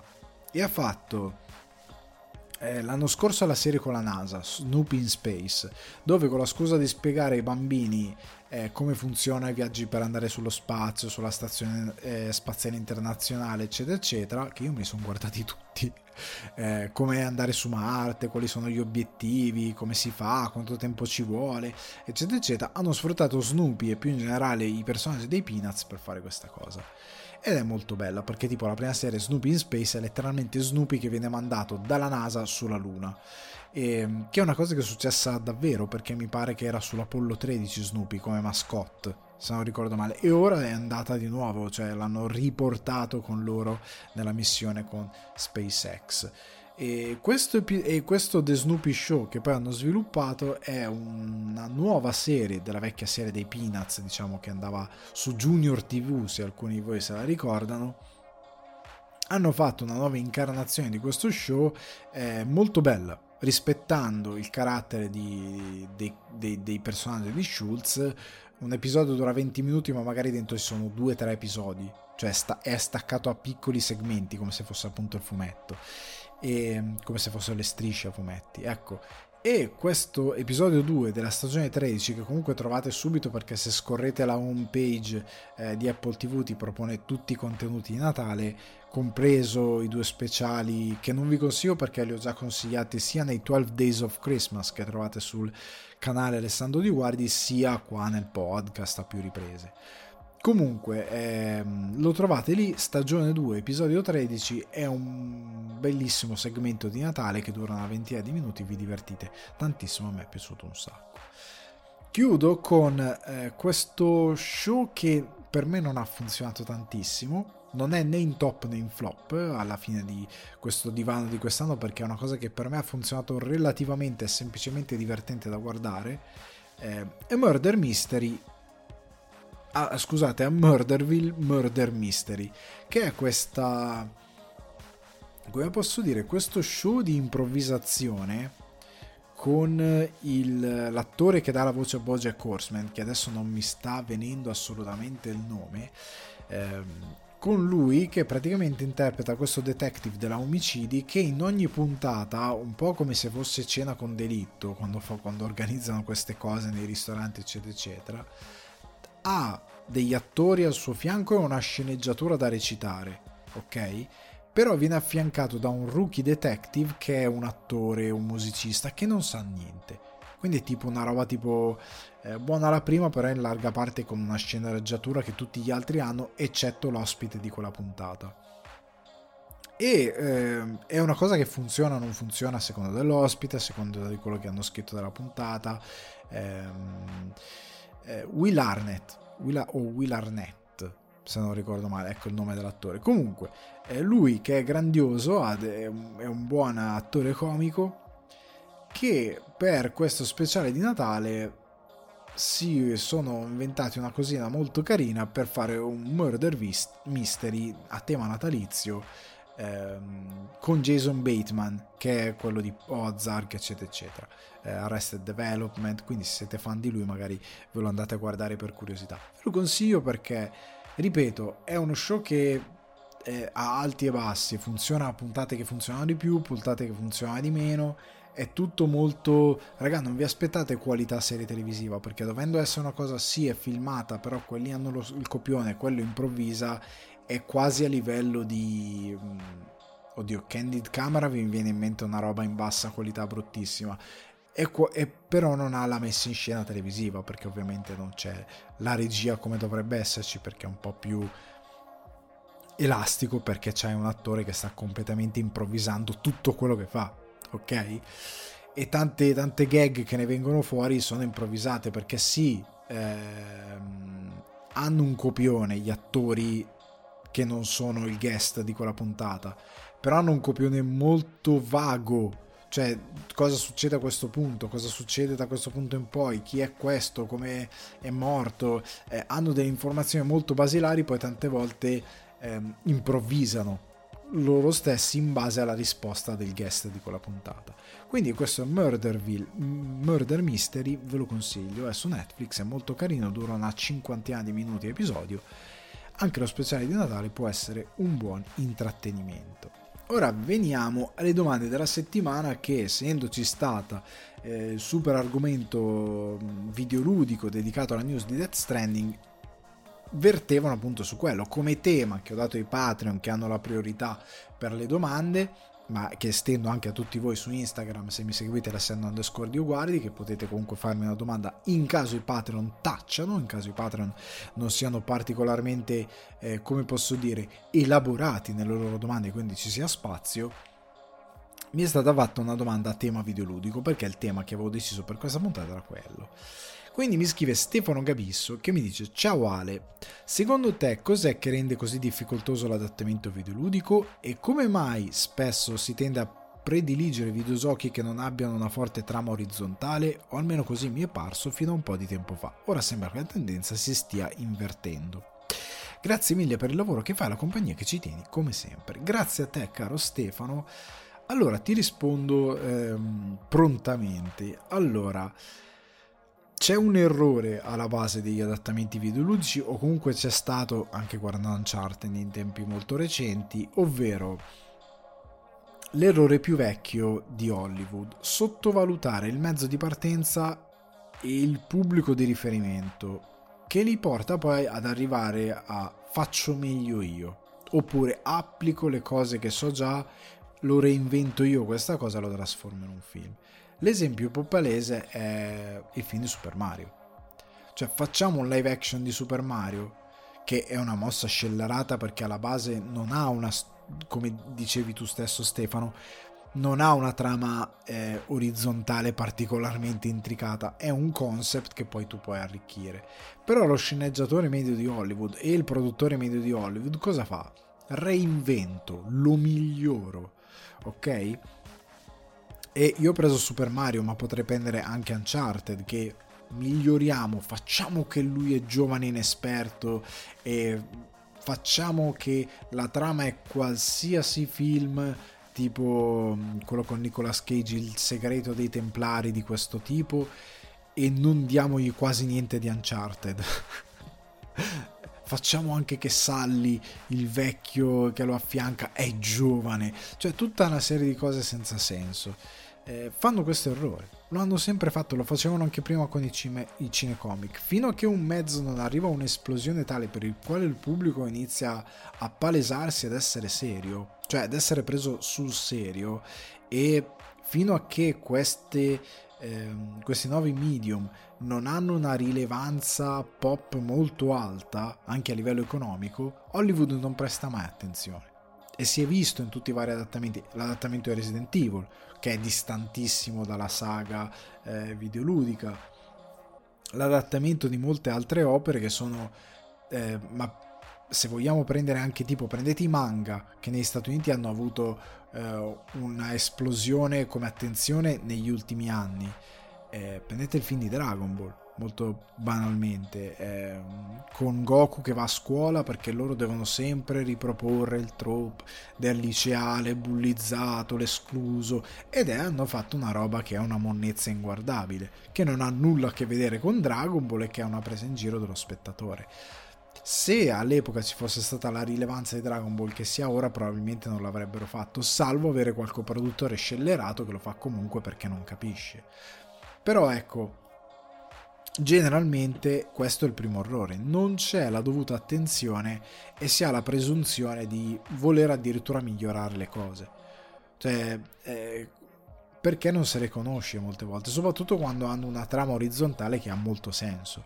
Cioè, come se arrivasse uno, ora io spero che The Last of Us abbiano fatto il lavoro che devono aver fatto, sembra di sì, però arriva uno e fa lo miglioro lo miglioro, scrivo io una trama, faccio una cosa io verrebbe fuori un disastro. Molte volte quando fanno queste cose viene fuori un disastro perché non capiscono neanche il materiale originale e fanno dei casini. Questo è il primo errore che hanno sempre fatto e che si è fatto fino a poco, diciamo appunto Uncharted o l'ultimo Mortal Kombat, che miglioriamo la trama, mettiamo un eletto col marchio e tutto il film di Mortal Kombat che aveva una trama orizzontale semplicissima, semplicissima, dovevi solo seguire quella e avere il buon gusto di fare un bel film d'azione, non sono stati capaci nemmeno di fare quello, la miglioro io e hanno fatto un casino. Questo è il primo errore, quindi non prendere sul serio né il mezzo né il pubblico di riferimento. Questo l'hanno sempre fatto e sovrappogli eh, concetti storytelling antiquati che non si adattano a quel mezzo. L'altro problema è la conversione dello storytelling da videoludico a cinematografico, cioè nel senso che eh, come dicevo prima per Death Stranding, devi fare un lavoro anche con le trame sviluppate come Metal Gear Solid, Death Stranding, eh, The Last of Us. Tu devi contare che il materiale originale ha ore di narrativa. Ore e ha mezzi di storytelling e ha risorse di storytelling per raccontare i personaggi, per raccontare i rapporti tra loro, che tu al cinema non hai. Eh, ci sono dialoghi ed espedienti narrativi che al cinema non hai. E quindi tu devi riuscire a capire come convertire tutte quelle informazioni, devi riuscire a capire come convertire tutto il cuore di quella vicenda in cinema o in uno spazio che stia al cinema. E non è facile. Cioè, perché tanti registi, anche bravi, falliscono nel fare questa operazione? Perché magari l'opera originale neanche la vedono, neanche ci si, ci si imbarcano. Eh, e risulta chiaro, è inutile che poi nelle dichiarazioni mentono, no, no, ma io ho sempre letto questo fumetto. Poi va a vedere il cinema e dici, ma che cacchio hai letto tu? Mentre invece autori come Gunn, che meno, che spendono meno tempo a dire tutto il tempo, io ho sempre letto questi personaggi, quando vedi il film capisci che il materiale di base, che il, me- il, mezzo di partenza lo conosce, che gli dà una sua impronta ma che rispetta il materiale di partenza. Il problema è che qua non è solo una questione rispetto ai materiali di partenza, ma capire i pilastri di storytelling che ci sono in quelle storie e nel videogame e riuscire a trovare una buona conversione. E tante volte questa cosa non viene fatta perché, come si diceva a Monte, si vanno a ricalcare trope, narrative, soluzioni tipicamente cinematografiche e, e, di un medium diverso che non vestono le storie tratte ai videogiochi. Ok? E questo è uno, dei, uno degli altri grossi problemi. Infine c'è il boomerismo, il monigrabberismo, chiamiamoli così, mal riposti. Perché scegliere cose come Super Mario, Sonic? Perché appunto possono mettergli il vestito che voglio cioè, la soluzione che vogliono, la soluzione è questa, prendiamo una roba prima di tutto super famosa, perché così sono sicuro che la gente va al cinema, perché Super Mario è diventato un caso perché? Perché l'ha conosciuto da tutti Super Mario. Come Sonic, fai un film su Sonic, anche se fuori tempo massimo, se l'avessero fatto negli anni 90 sarebbe stato uno sfacelo a livello di gente che gli dà attenzione, perché si buttano tutti a vedere quel film ma allo stesso tempo non gli costruiscono qualcosa attorno di adeguato. Ora, nel recente passato è andato un po' meglio. Sonic ha una vaga decenza, vaga, molto vaga. Ehm, però ecco, non sempre così. Ecco, altro esempio che mi è venuto in mente, il famoso film di Street Fighter. Io l'ho visto due o tre volte, è un filmaccio. All'epoca Street Fighter è uno dei videogiochi più famosi del pianeta non c'è ragazzino che non entri in un arcade o da qualche parte per giocare a Street Fighter, facciamo il film. Ma anche lì l'errore basilare qual è stato? Che prendiamo in giro il pubblico, passiamo tutto il film a chiamare, ehm, cioè mettiamo un soldato americano e chiamiamo un francese, Jean-Claude Van Damme. Chiamiamo dei personaggi con dei nomi che li collegano a dei personaggi del videogame ma non sono così e poi all'improvviso, a caso, per dare il contentino allo spettatore alla fine del gioco uno che fino a due secondi prima era uno scienziato si mette i guantoni da box. Eh, uno che fino a un secondo prima era uno scienziato si rasa a zero diventa un santone perché deve fare Dalsin. Solo perché è indiano di origine. Cioè così con la delicatezza di un elefante che entra a una mostra sulle formiche e schiaccia tutto cioè, veramente è, non c'era proprio idea di come raccontare queste storie, di come provare a creare una narrativa, perché alla base, ragazzi, è un picchiaduro. Cioè, sono, è un torneo di arti marziali, fai un torneo di arti marziali. Cioè, Street Fighter, se lo davano al regista di The Ride mette, o di Hong Bak, ci metteva 6 secondi a fare un bel film. Ma perché c'è una concezione di cinema diverso e quindi ehm, chi fa il film fa, ah beh, cos'è un torneo di arti marziali? Facciamo, dai Facciamo un torneo di arti marziali, tutti che si scontano, creiamo una minima storia sul perché chi viene al torneo fa il torneo, così si creano un minimo di conflitti e facciamo il nostro film di arti marziali. Non sarebbe stato un capolavoro, avrebbe avuto sicuramente dei problemi, ma quantomeno avrebbe, aveva una dignità narrativa. Questi elementi non sono mai stati presi in considerazione e si spera che ora col successo di un paio di cose vengano presi in considerazione. Perché Uncharted, però lì è Sony che Sony non ce la fa, è rimasta un'opera che sbaglia tutto, come si sbagliava in passato, oltre ad essere un brutto film di intrattenimento. Cioè proprio la base già era minata, ma come adattamento anche fallisce in tutto quello che deve fallire, a partire dal dover prendere una star come Tom Holland, troppo giovane per il ruolo e troppo fuori ruolo, semplicemente perché avevi la speranza, che poi in parte è stata rispettata, di avere un pubblico giovane che veniva a vederlo, quando in verità quello che vende il film non è Tom Holland, è Uncharted, e quindi tu devi riuscire a rispettare quella cosa lì in modo tale da creare un appio perché io già da appassionato, appena ho visto Tom Holland, appena ho visto le scene, appena ho visto che Sally era Mark Wahlberg giovanissimo che ancora si tinge i capelli con luci da scarpe, io già ho detto questo film è, è, è perduto, abbiamo già perso in partenza, poi sono andato al cinema e ho avuto la conferma. Questi sono i problemi eh, generalmente che affliggono queste produzioni. Però ora c'è anche Patrick Orlandi, alto Patreon, che saluto, che mi fa una domanda un po' più articolata eh, al quale faccio gli auguri di Natale visto che me li ha fatti nella domanda eh, e mi chiede come dici da un po' di tempo gli adattamenti videoludici saranno quelli che terranno in piedi la baracca tra virgolette cinema. Ma quali potrebbero essere le storie abbastanza corte da poter essere trasposte in solo 2-3 ore di film? Se pensiamo ai franchise degli ultimi anni hanno storyline complesse ed abbastanza lunghe da giustificare più una serie che un film. Esempio su tutti The Last of Us. Se dovessi pensare all'adattamento di God of War anch'esso sarebbe in serie piuttosto che in film. Se invece andiamo a roba su un po' più vecchia, si può pensare al successo di Sonic, speriamo anche ok Super Mario, ma a quel punto non ci, sa, non ci si basa su una storia ma solo su un concept del personaggio. Secondo te cosa si punterà? Concept o storia? Esempio, Death Stranding non vorrei la storia di Sam ma quella di una piccola famiglia che cerca di sopravvivere giorno dopo giorno a tutto quello sfacelo. C'è anche da, di- da dire che è facile, tra virgolette, raccontare la storia dell'eroe piuttosto che quella della spalla.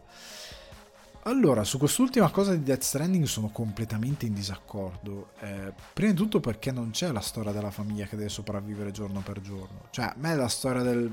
Dovrei aprire una parentesi per chi non conosce il gioco, però per tu che lo conosci, la storia del montanaro che, sta, che deve sopravvivere, onestamente non me ne frega veramente niente. Cioè, la parte affascinante di, Death Stranding è... Ehm, la sua morale, il suo concept, l'umanità, il, cos'è il Death Stranding, l'estinzione, il fatto che eh, l'umanità sembra condannata per quanto si possa evolvere all'estinzione come tante altre razze. Sono quelli gli elementi che possono essere interessanti. Oltre al fatto che se io vado al cinema e non trovo la storia eh, che voglio sentirmi raccontare perché io vado al cinema per vedere Death Stranding, e io ci rimango un po' male. È l'errore base eh, che discutevo poco sopra. Io non sono molto d'accordo su questa cosa che hai detto su Death Stranding perché mi porta a qualcosa che non c'entra niente. Anche perché voglio vedere la, fa- la famiglia che fa fatica a sopravvivere giorno dopo giorno. Eh, c'è The Road, c'è, sono un sacco di film post-apocalittici che fanno già quella cosa e quindi è l'errore del produttore sovrapporre qualcosa che esiste già su qualcosa che invece è particolareggiato e che ha qualcosa da dire. È un errore proprio secondo me soffocare quella voce. Ma al di là di questo, eh, tu hai nominato The Last of Us e God of War. The Last of Us diventa una serie, God of War diventa una serie. Sono tutti due progetti che diventeranno una serie. The Witcher, che è prima un libro, ma poi è diventato famoso grazie al videogioco, è una serie. Ma perché sono racconti che hanno tanto respiro eh, The Last of Us dura 30 ore, soprattutto il 2, con le cutscene e tutto. Se prendiamo un gioco come il primo Metal Gear Solid che ha tanta narrativa, ma se non salti diciamo i filmati, le cinematiche, ehm, in 10 ore lo porti a casa. Vuol dire che comunque la sintesi la puoi fare per il cinema. Io eviterei le serie, troppe serie, eh, per, nonostante ora siano quelle dove buttano budget, buttano interesse, eccetera, eccetera, perché ce ne sono troppe. Cioè, eviterei solo per, da quel punto di vista, in modo molto egoistico. Anche Assassin's Creed, se non ricordo male, devono fare una serie. Piuttosto che il film che ha fallito, anche lì sempre perché hanno voluto sovrapporre qualcosa che non è Assassin's Creed Assassin's Creed. E hanno fallito miseramente. Ehm, comunque, al di là di questo, eh, io credo che eh, non è una questione di concept, è una questione di saper apportare una buona, produ- eh, una buona traduzione. Nel senso che anche di Metal Gear Solid puoi riuscire a fare un film, quindi raccontare una grandissima storia in tre ore. Però devi fermare la storia in tutte quelle cose che non sono più racconto ma nozionismo. Cioè il momento in cui Liquid ti parla per mezz'ora dei geni, dei soldati della guerra del Golfo, è tutta roba molto interessante.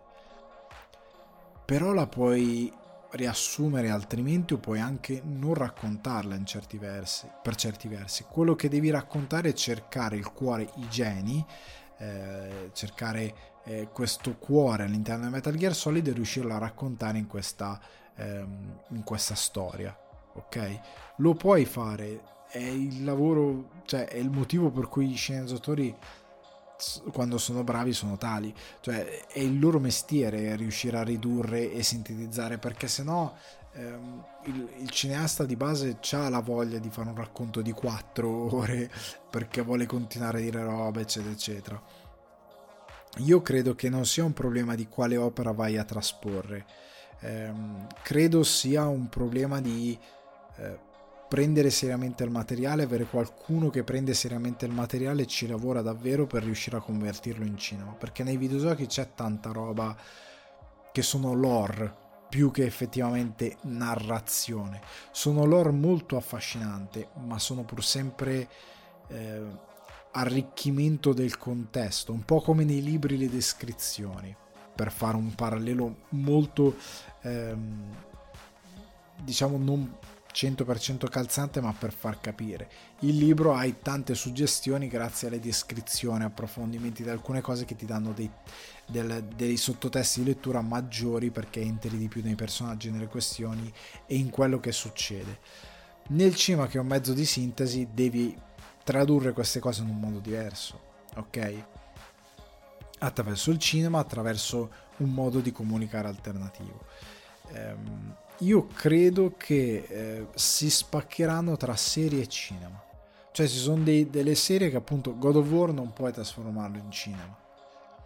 Cioè God of War se eh, lo trasformi in cinema, soprattutto l'ultima installazione di God of War, quindi gli ultimi due usciti dal 2018, quindi God of War e God of War Ragnarok, se tu prendi quella narrativa e la asciughi in un film rischi di ammazzarlo, cioè è molto più eh, il rapporto padre-figlio, il rapporto con gli dei, il rapporto con tante cose, è molto più interessante se me lo dividi, anche perché loro hanno un'epopea, cioè vanno all'inferno, cioè fanno un sacco di roba, letteralmente, quindi lì tagliare sarebbe un crimine rischieresti di diventare troppo sbrigativo. E quindi la serie ha senso la stessa cosa è la Stovaz la Stovaz è un viaggio che dura un anno una cosa del genere perché mi pare che loro si fanno tutte le stagioni, non mi ricordo com'è, però dura tanto il primo della Stovaz e tu non puoi condensare, o meglio lo puoi fare ma rischi di perderti qualcosa. Di questo enorme viaggio dove ci sono questi due personaggi si conoscono, poi sono, c'è il passato di Ellie, il passato di Joel, ehm, ci sono tante cose da approfondire anche solo prendendo The Last of Us 1 come videogioco che sono incredibilmente cinematografiche e facilmente tradurre, ma in serie, devi avere il tempo di una serie. Per molti altri titoli per me va benissimo il film. Se ci fai un film perché lo stesso Resident Evil, fare una serie di Resident Evil è una follia. Fare dei film ha più senso perché se tu guardi un videogioco di Resident Evil, lo asciughi in quello che è effettivamente la trama, tu in un'ora e 40, massimo due ore te la puoi portare a casa devi essere capace a farlo, non come hanno fatto eh, le ultime produzioni, però te lo porti tranquillamente a casa senza alcun problema. Il problema è sempre tutta quella cosa che ho detto sopra eh, riuscire a fare una traduzione come si deve, riuscire ad avere qualcuno che capisca l'opera e il materiale eh, di base e che ne usufruisca. Ed è una cosa che mi fa paura perché quanti registi gamer nerd ci sono là fuori che effettivamente si mettono, giocano a un videogioco, si studiano la trama, si studiano le, eh, le sensazioni, le cose molti, molti, molti pochi pochissimi, è una generazione diversa, eh, o chi c'è che si mette a entrare in quel mondo, anche senza magari giocare il videogioco, ma semplicemente eh, arriva lo studio e si fa, senti, ti ho fatto un montato di tutte le cinematiche più importanti, tutte le cose, così ti puoi capire la storia, eccetera, eccetera, ti metto queste note a margine che sono world building. E quello se le studia come fosse Vangelo e poi ci ricava una sceneggiatura, perché è quello che fa una sceneggiatura, anche quando si adatta un libro, ti ammazzi il libro, eh, sottolinei robe, eh, cerchi punti nevralgici della storia e poi fai un'opera di sintesi. Anche di un libro come Dune, uno potrebbe dire perché non fare la serie? Sono 6.000 pagine, sei, no, sono 1.000 pagine mi pare Dune il libro, una cosa del genere, perché fare una serie piuttosto che due film? Perché è un respiro diverso il film e perché comunque fai un sacco di sintesi o tutta roba che è lore eh, che passa per la scrittura nel libro, nel cinema te la risolvi molto più facilmente. Quindi per me sarà una scelta di poetica che poi faranno loro, cioè che poi si farà in produzione in base a quanto devi raccontare. The Last of Us per me in cinema è possibile, ma devi perdere tanto, ma tanto, tanto, tanto. Però non è impossibile. Per ora vanno le serie e quindi logicamente dai ampio respiro e fai una serie.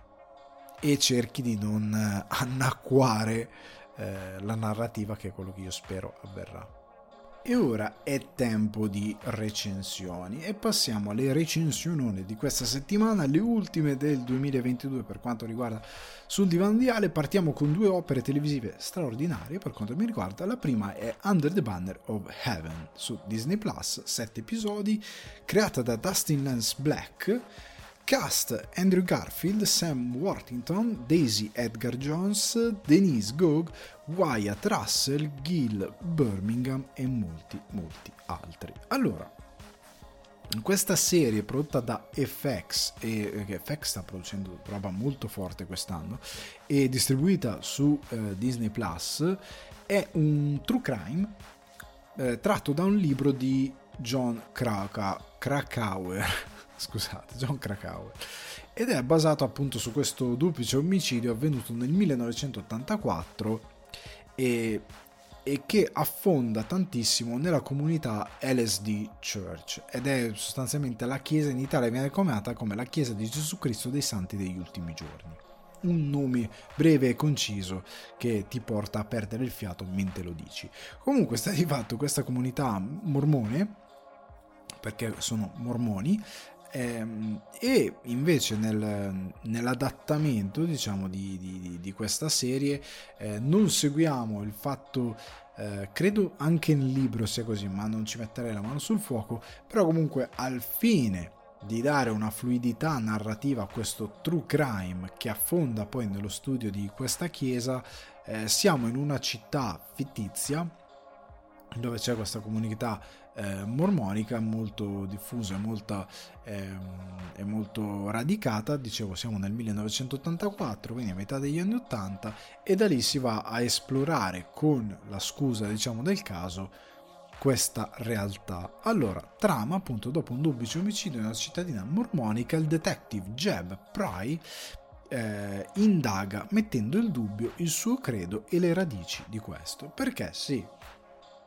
il buon ehm, Dustin Lance Black, che è lo, lo showrunner e sceneggiatore praticamente di quasi tutti gli episodi da solo, se non ricordo male, o comunque sempre affiancato. No, non è vero. Lui ne scrive una buona parte, per altre parti fa lo showrunner e ha dei, ehm, dei writer che lavorano con lui e che scrivono i singoli episodi. Però comunque lui dirige tutta la baracca e, ehm, e per scrittura e regia di grandissimo impatto, ma in particolare per scrittura dicevo eh, la questione dell'omicidio e la questione di eh, cercare di indagare chi è stato piuttosto di andare in una cosa che ora va molto di moda, cioè la logica finceriana, la logica di andare più sulla morbo- morbosità di certi omicidi, di andare un po' ad affondare in quell'idea appunto di capire le parti più perverse del lato umano e di questi serial killer. Qua invece l'omicidio, è, per quanto ci siano scene esplicite, non è il fondamento della serie. Il fondamento è più, durante l'indagine, mettere in dubbio il credo di questo poliziotto, che è interpretato tra l'altro splendidamente da Andrew Garfield, che in questa comunità mormonica lui eh, eh, si chiamano tutti brother, si chiamano tutti fratelli, eh, si, si, conoscono tutti, si rispettano tutti, si aiutano tutti, sembra una comunità perfetta.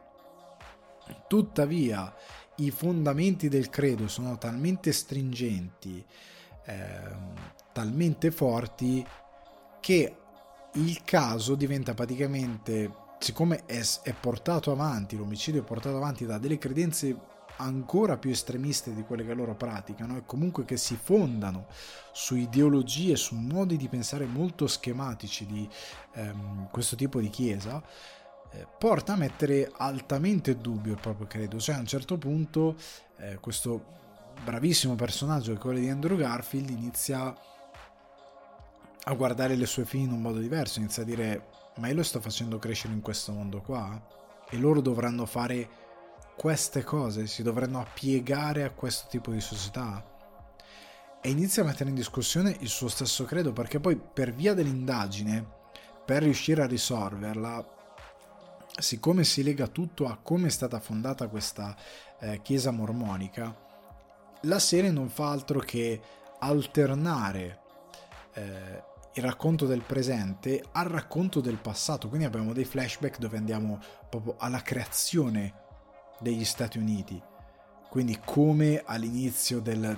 andiamo ai tempi veramente eh, passati in cui eh, si crea questa chiesa, in cui i profeti di questa chiesa o il profeta di questa chiesa nasce, inizia a scrivere determinate regole e sostanzialmente questi ehm, tutta questa questo caso ci fa riflettere su come noi tendiamo molto a essere cattivi con le religioni che non conosciamo perché abbiamo normalizzato perché è così nella nostra cultura il nostro credo cioè per noi è normale il prete è normale Gesù è normale la Pasqua è normale eh, avere determinate convinzioni tant'è che anche come dicevo settimana scorsa per il Natale cioè io mi trovo gente che si, si professa totalmente non credente che fa l'albero il 6 dicembre, l'8 dicembre, non mi ricordo cos'è, per l'Immacolata. Perché si fa così? Ma se tu non sei credente e festeggi il Natale sostanzialmente come faccio io, in modo proprio come una festività. Io ho abbracciato i paesi stranieri come gli Stati Uniti, eh, che sì, vabbè, ogni tanto qualcuno canta di Gesù, ma in verità festeggiamo il Natale proprio come festa, cioè non ce ne frega niente del significato, o ce ne freghiamo, io non sono credente, però mm, praticamente quasi zero abbiamo cancellato anche dalle canzoni, se le ascoltate, quasi cancellato il significato religioso della festa. Ehm, ecco, eh, noi siamo abituati a normalizzare certe cose, ad avere certi comportamenti scritti nella testa. C'è gente che battezza i figli perché si fa. Ma tu perché lo fai che praticamente no? Perché si, si deve fare? Ma cosa? Non c'ha senso. Eh, però abbiamo questi comportamenti scritti nella testa perché siamo educati in questa maniera e guardiamo con enorme supposizione e con molta paura le altre religioni. Eh, soprattutto quando si parla di poligamia, eccetera, eccetera. Ma in questa Under the Banner of Heaven ci viene fatto scoprire che non è che certi fondamenti della nostra Chiesa o certi fondamenti di altre branche della nostra Chiesa siano basati su principi particolarmente puliti, particolarmente eh, accettabili. Eh, maschilismo spropositato, eh, una voglia di potere senza senso. Cioè, io non vi spoilerò niente ovviamente, però se noi guardiamo la religione, cioè, una delle cose che a me non piace è che sì, ok, la religione dà conforto a molte persone e questo è bello e questa è una cosa molto bella. Io non, non, andrò mai a dire a qualcuno: Ah, ma la tua religione è stupida perché la trovo una cosa solo crudele. Eh, se tu vuoi credere, va bene. Il, se ti dà conforto, va bene. È una cosa, abbiamo tutti paura, è giusto che tu abbia il conforto. Il problema è il momento in cui la religione diventa una scusa degli uomini per avere potere che nessun uomo dovrebbe avere, con la scusa: Ah, me lo dice Dio questa cosa non va bene, questa cosa è pericolosa. Nessun uomo deve avere quel tipo di potere. Nessun uomo deve avere dei privilegi perché glielo dice Dio o perché è protetto da una religione. Non è giusto, è proprio moralmente sbagliato, è una cosa indipendentemente dal credo molto pericolosa. E questa cosa espone, questa cosa espone come la religione ha mascherato i peggiori istinti dell'uomo e ha giustificato i peggiori istinti dell'uomo, omicidio, ehm, forme di maschilismo terribili, eh, femminicidio, eh, pratiche completamente ignobili come, ehm, no, non lo dico, lo scoprirete nella serie, però pratiche ignobili per, per, per rifarsi a delle leggi uh, ultraterrene invisibili che non hanno nulla a che vedere con noi. Il ritenersi al di sopra uh, dello Stato, al di sopra delle leggi dell'uomo che ti dicono non puoi uccidere, che ti dicono non puoi fare quest'altra cosa perché è sbagliata, perché è moralmente ignobile, perché crei un danno a qualcuno che è un innocente e non merita di avere quel danno psicologico che gli farai se perseguirai quella strada e crede sia di sopra di queste cose perché hai una giustificazione che non voglio offendere nessuno, ma per quanto mi riguarda è tocco il blu e non gioco più, cioè siamo allo stesso livello. Eh, io posso uccidere, io posso fare questo perché me lo ha detto lo Spirito Santo, perché Dio mi ha parlato. Non è diverso dal figlio di Sam che dice io uccidevo perché me lo diceva il cane. Cioè, non, non è diverso dal eh, dire, ah no, ma lo devi rispettare perché lo, non è una giustificazione, è una scappatoia, è una vigliaccheria per assecondare un tuo istinto.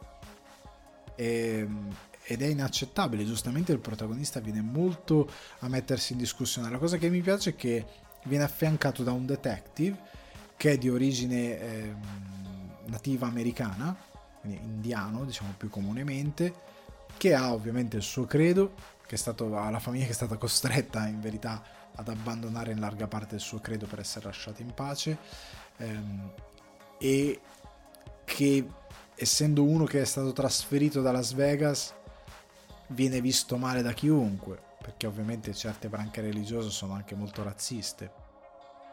E, e, e nella serie vengono dette noi abbiamo fatto determinate cose solo per essere lasciati in pace. Cioè quindi aperture in verità mentali o aperture nel, della chiesa che, di questo tipo di chiesa che cambia, diventa più moderna, in verità sono delle specchietti per allodole per essere lasciati in pace per continuare a fare quello che vogliono fare, mentre in verità sono estremamente conservatori. Eh, però ecco, questo detective che affianca il protagonista interpretato da Andrew Garfield, questo detective Pyrie, ehm, è quello che gli fa da contraltare è quello che pur rispettando la sua religione gli dice ma ti rendi conto che questa cosa in verità è più radicata nell'uomo, devi guardare più a, a, all'uomo, a quello che è attorno, piuttosto che a continuare a vivere in queste ehm, cose di Dio, eccetera, eccetera, eh, che lo mette in discussione, che lo spinge ad andare oltre certe cose e che lo aiuta, lo aiuta moltissimo perché può sembrare un personaggio molto duro, ma in verità è un personaggio estremamente umano e interessante. E, e io ho trovato la serie da un punto di vista della regia molto molto ben diretta, anche delle attenzioni che una serie molte volte non ha, anche perché è una serie limitata, sono sette episodi, inizia, finisce e poi basta, non è che c'è una seconda stagione, è quello il libro era, quello che la serie è, quindi è, è dritta dritta per dritta così. Ciao un Andrew Garfield meraviglioso che interpreta un personaggio eh, diverso da quello che ha interpretato in passato e che lo fa magnificamente. C'è una Daisy Edgar Jones ehm, che nominavo prima, bravissima, io l'ho trovata veramente fuori da questo mondo per quanto riesce a incarnare, eh, il, riesce a vestire panni questo personaggio molto difficoltoso e, e, ed è difficile davvero da portare così bene a schermo. Sono tutti personaggi che secondo me sono un po' fuori da, dalla nostra idea più moderna di come viviamo le cose.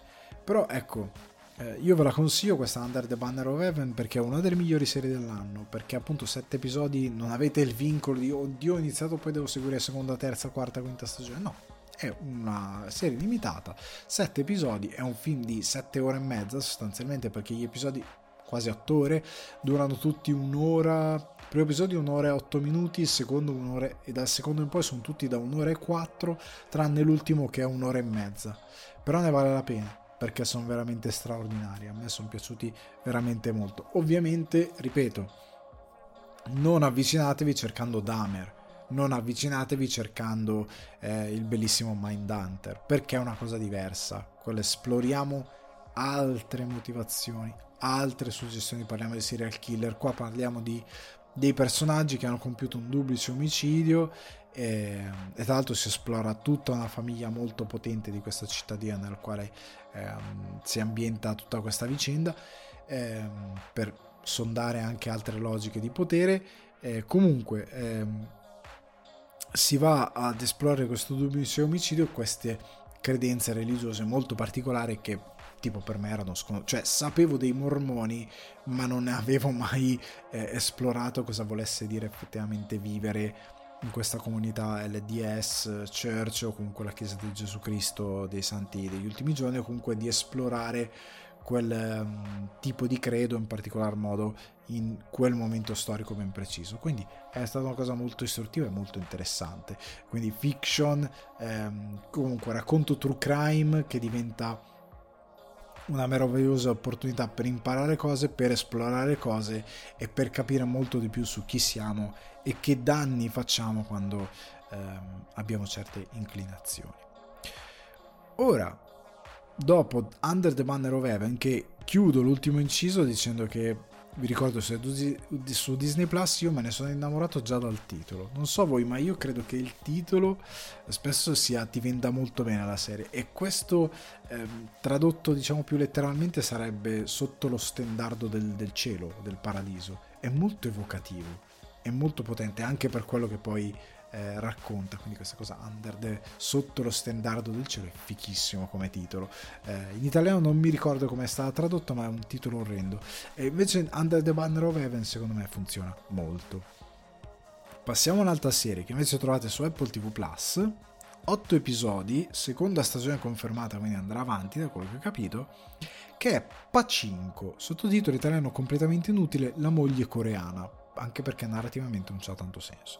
Creata da So Yug, una, una, showrunner molto abile, lei invece ha scritto praticamente ehm, tutta la sceneggiatura, lei è la showrunner, scrive la sceneggiatura di tutti gli episodi a quattro mani con altri sceneggiatori o a volte da sola, eh, regia di ehm, a quattro mani, anche qui quattro episodi a testa hanno diretto Ko- Kogonada e Justin Chon, cast eh, Yu Yu Yang, Kim Min Ha, Jin Ha, Han Jun Ho, Jung Yen Chi, Lee Min Ho, Kaho Minami, eh, Steven eh, Sang Yun No, Anna Sewai e Jimmy Simpson. Jimmy Simpson eh, improvvisamente c'è un, un gaijin in questa storia, è uno straniero. Jimmy Simpson è, eh, se voi lo googolate, lo guardate e dite, ah porca miseria, è quegli attori che hai visto ovunque e non lo sai.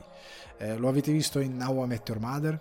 Se avete guardato la serie, è quello che faceva, eh, come mm, eh, eh, Eddie Forty Hands, che è quello che, quel gioco dove lui si legava due, due bottiglie giganti con nastro adesivo alle mani piene di alcol e se le doveva bere tutte eh, in un'unica seduta. Eh, l'avete visto in, se guardate It's Always Sunny in Philadelphia è uno dei due fratelli pazzi, schifosi, che vanno in giro sempre con tutti unti, è terribile. E comunque è un personaggio che avete sicuramente visto ovunque, è un bravissimo attore. Però di cosa si parla in questa Pacinco? Eh, Allora, è tratta dal romanzo di Min Jin Lee ed è un'epica nell'ambizione intima nel tono, la storia inizia con un amore proibito per diventare una saga travolgente che si svolge tra Corea, Giappone e non è vero America, per raccontare una storia indimenticabile di, di, guerra, pace, amore e perdita, trionfo e resa dei conti. Come avete scritto male su Apple TV Plus la narrativa? Allora, di cosa parla? Ve lo, ve lo, spiego un po' meglio senza essere stravago e anche erroneo, perché America non ci vanno in America. Allora, ehm, si racconta la storia eh, che attraversa tre generazioni di questa famiglia. Parte tutto dalla capostipite, eh, che, che, la vediamo bambina agli inizi del Novecento, siamo nel 1920 se non ricordo male, in Corea, Corea sotto il controllo del Giappone che aveva invaso la Corea eh, col pugno di ferro sotto il gioco dell'imperatore, cercavano traditori, trattavano i coreani in una maniera razzista che io non sapevo, cioè con una cattiveria e una ferocia, li trattavano come selvaggi, come se fossero, non lo so, i conquistadores che trovavano ehm, gli indiani nativi americani. Una cosa così, una cattiveria atroce all'inizio del 1920. Eh, lei che praticamente la vediamo bambina, poi la vediamo ragazza, la parte dove la vediamo bambina è, mi pare, un episodio, poi tutto il resto noi la vediamo già ragazza, già più eh, ormai mh, quasi ventenne, e viviamo quello che è il suo eh, passaggio dalla Corea a poi al Giappone, perché loro si trasferiscono in Giappone, questa famiglia poi si radica in Giappone eh, dove poi vediamo il padre che apre queste sale pacinco che sono queste sale tipo slot, i pacinco con questa pallina che cade. Da noi non esistono praticamente, sono Asia, Giappone, esistono particolarmente lì. Ma in particolare più che il padre noi viviamo molto di più le vicende del figlio. E, e siamo alla fine degli anni 80, nell'89 se non ricordo male, in pieno eh, boom economico del Giappone che stava in quel periodo stava diventando addirittura più ricco, paese più ricco al mondo, anche più degli Stati Uniti in quel periodo, cosa che gli americani non hanno raccontato mai per vergogna e perché sono dei, dei, degli orgogliosi del cavolo, però sta di fatto che in quel periodo era così. E abbiamo il costante raff- ehm, passare da un momento della, delle due piani narrative all'altro tra la nonna e quello che ha vissuto lei e il nipote, quello che sta vivendo nel presente e quello che vive la nonna, questa ma, matriarca di questa famiglia, nel presente, perché noi la troviamo anche anziana. Infatti c'è l'attrice bambina, l'attrice quella più eh, giovane e poi l'attrice che la interpreta da anziana. Eh, noi seguiamo principalmente lei e il nipote, questi sono i due personaggi che seguiamo di più. Eh, il tutto si svolge eh, cercando di trattare eh, diversi temi come appunto il razzismo da parte dei giapponesi rispetto ai coreani, cosa significa il significato di emigrare. Ora ci arriviamo a tutti questi temi. Voglio darvi altre due informazioni di base. Io l'ho guardata tutta in lingua originale, otto episodi straordinari, bellissimi, diretti magnificamente con anche qua una cura per la regia eh, fantastica, una cura per la messa in scena, la ricerca delle location, ehm, il modo in cui è stato riprodotto anche il Giappone degli anni 80, veramente meraviglioso, ha una sigla divertentissima, eh, molto con loro che ballano nella sala Pacinco, davvero eh, incredibile, ha delle attenzioni meravigliose, soprattutto eh, di regia, di recitazione, sono mostruosi gli attori tutti quanti. Una cosa c'è il color code dei sottotitoli, perché la serie è recitata tutta in coreano e giapponese, tant'è che io non ho idea di come si possa doppiare questa serie, perché è costruita tutta sul fatto della doppia lingua, perché appunto si parla di migranti, episodi di razzismo, eccetera, eccetera, quindi la doppia lingua è fondamentale. Ehm, e hai momenti in cui parlano tipo in coreano e i sottotitoli sono gialli, e momenti in cui parlano in giapponese o usano parole giapponesi all'interno del coreano che sono in blu, con sottotitolo in blu.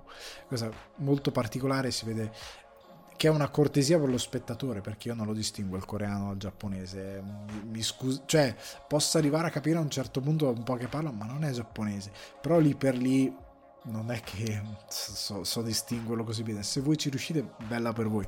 Io non ci sarei riuscito così limpidamente lungo ehm, cioè così al volo durante delle conversazioni, soprattutto se stai ponendo molta attenzione alla storia. Comunque c'è questo color code ehm, meraviglioso, lo storytelling. Ecco, io, questo è uno storytelling che io farei vedere a Naomi Kawase e a tutti i suoi proseliti, che quest'anno lei è uscita in Italia, mi pare con il film ehm, Two, Three Mothers, o Two Mothers, non mi ricordo com'è il titolo del film, lo vidi a Toronto, è passato tantissimo tempo, eh, al secondo Toronto Film Festival che ho fatto che però era digitale. Eh, ah no, True Mothers, True Mothers, ecco, ok. Comunque, io lo farei vedere alla Cavase, dalla quale ho visto quattro film, e hanno tutti lo stesso problema, il monolitico incedere degli eventi. Cioè, se questa serie l'avesse fatta la Cavase, avrebbe fatto quattro episodi tutti nel passato e quattro episodi tutti nel presente, e avrebbe ucciso completamente il significato della serie. Perché invece ehm, che un po' come il libro e un po' come Lynch, gli episodi non hanno titolo, ma è capitolo 1, 2, 3, 4, 5, 6, 7, 8. Ehm, cosa succede per creare anche dei meravigliosi parallelismi tra che servono moltissimo alla morale, una delle morali del, eh, della serie e della matriarca che vuole cercare di trasmettere suo figlio, ovvero non è importante ehm, cioè tu vieni definito dalle scelte che fai perché tante volte uno può avere dei rim- perché parte tutto quasi da quello che sembra un rimpianto cioè che, che, le viene chiesto ma tu hai un rimpianto di quando tanto tempo fa hai preso una determinata scelta piuttosto che un'altra? Qui c'è una storia d'amore eh, molto forte molto importante che è molto bella e che coinvolge la matriarca e che riguarderà anche il nipote perché lui si trova in una situazione in cui deve prendere una decisione molto forte e lì è un bivio se prendi una cosa finisci a fare qualcosa che magari ti rende molto ricco, se ne prendi un'altra prendi una strada più tortuosa, più lunga, più virtuosa e che ti può portare, come no, a una vita ricca o meno, però ne paghi determinate conseguenze. Quindi quello che può sembrare un rimpianto in verità è un'analisi eh, di quello che è la morale che vuole dare questa vecchina al nipote e che ha cercato di dare al figlio, ovvero che no, vieni definito dalle scelte che prendi e quindi non è importante il diventare ricco o comunque per, poi per le persone di una certa generazione che sono dovute scappare da casa, questo è l'altro tema, il fatto di lasciare la propria casa, soprattutto all'epoca, in un momento in cui eh, non tutti erano istruiti, tant'è che la protagonista non sa leggere e scrivere perché faceva la contadina in Corea all'inizio del 1920 e se noi andiamo anche in Italia eh, all'inizio degli anni 20 c'è un'intera eh, categoria di eh, persone nate in un periodo storico che la scolarizzazione ragazzi grasso che colava se avevi fatto la quinta elementare. C'era gente che non faceva neanche le scuole elementari quindi non sapeva leggere e scrivere tant'è che in televisione dopo guerra c'era quel meraviglioso programma del maestro Manzi, non è mai troppo tardi perché insegnava alla gente a leggere e scrivere, in televisione, fare di conto, queste cose così. Comunque, eh, era un'altra epoca, non c'era internet, lasciavi casa tua e potevi non tornare mai più, quindi sostanzialmente la storia si muove su quest'idea di dire guarda decisione piuttosto che un'altra, diventi ricco, sì, ma paghi delle conseguenze. Magari prendi una strada più tortuosa, paghi altre conseguenze. Però c'è anche un'analisi appunto eh, del dire questa cosa ti forma, questa cosa ti rimane, questa cosa un giorno ci ripenserai e ti potrebbe fare male, molto male, perché la tua vita poteva essere più felice o poteva essere comunque diversa e stai attento a quello che diventi in base alle decisioni che prendi. Non, non mettere l'occhio su una cosa molto immediata, ma eh, come, o molto superficiale, come può essere la ricchezza immediata, ma su quello che poi ti rimane dentro, perché qualcosa ti potrebbe distruggere per via della scelta che hai preso. Ti potrebbe rendere una persona peggiore. E quindi in tutto questo poi si arriva anche appunto al racconto di eh, quanto erano incredibilmente razzisti eh, i giapponesi, eh, segregazioni, gente perseguitata perché ah, c'era la paura che i coreani cospirassero contro l'imperatore, quindi contro i giapponesi. E quindi se qualcuno, ah, si sono congregati, perché i coreani ovviamente erano anche sfruttati come lavoratori quando andavano in Giappone.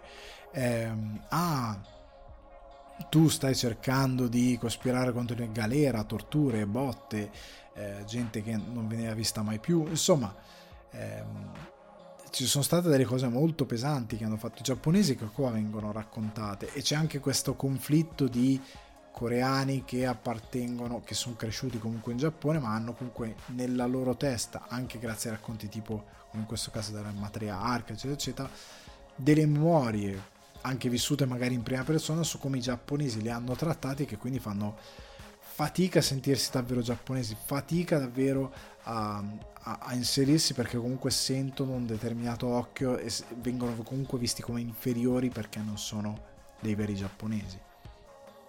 Ma si parla anche eh, un argomento che io ho colto molto perché per dieci anni sono stato eh, via dall'Italia, ho preso una decisione ben precisa e sono tornato quasi un po' per caso, però ecco, eh, si può capire appunto soprattutto in un'epoca così lontana come nel momento in cui vai via eh, non è detto che torni.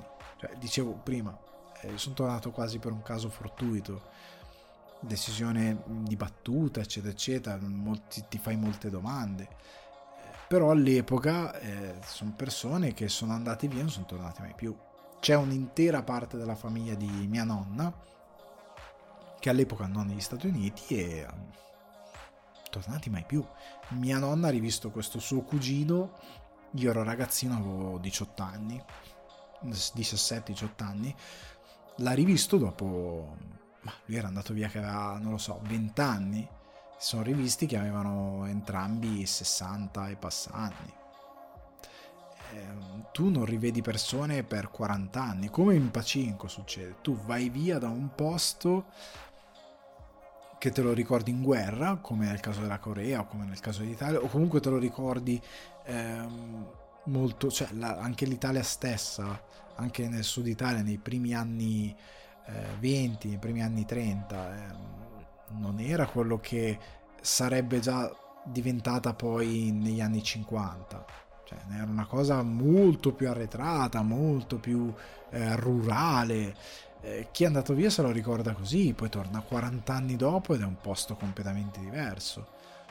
Ehm, come Corea, Giappone, tu vai via dalla Corea, a inizio anni 20, torni nel 1989 eh, ed è un posto diverso, sono palazzi, edifici, eh, parcheggi e, e lì prima c'era un campo dove tuo padre coltivava e basta e non c'era nient'altro e quindi c'è anche eh, quest'idea, quest'idea di non sentirsi mai a casa propria, di non sentirsi mai accettati, di dover capire determinate cose o comunque magari di sentirsi anche accettati ma di vivere sempre con questo spettro di essere qualcos'altro ok?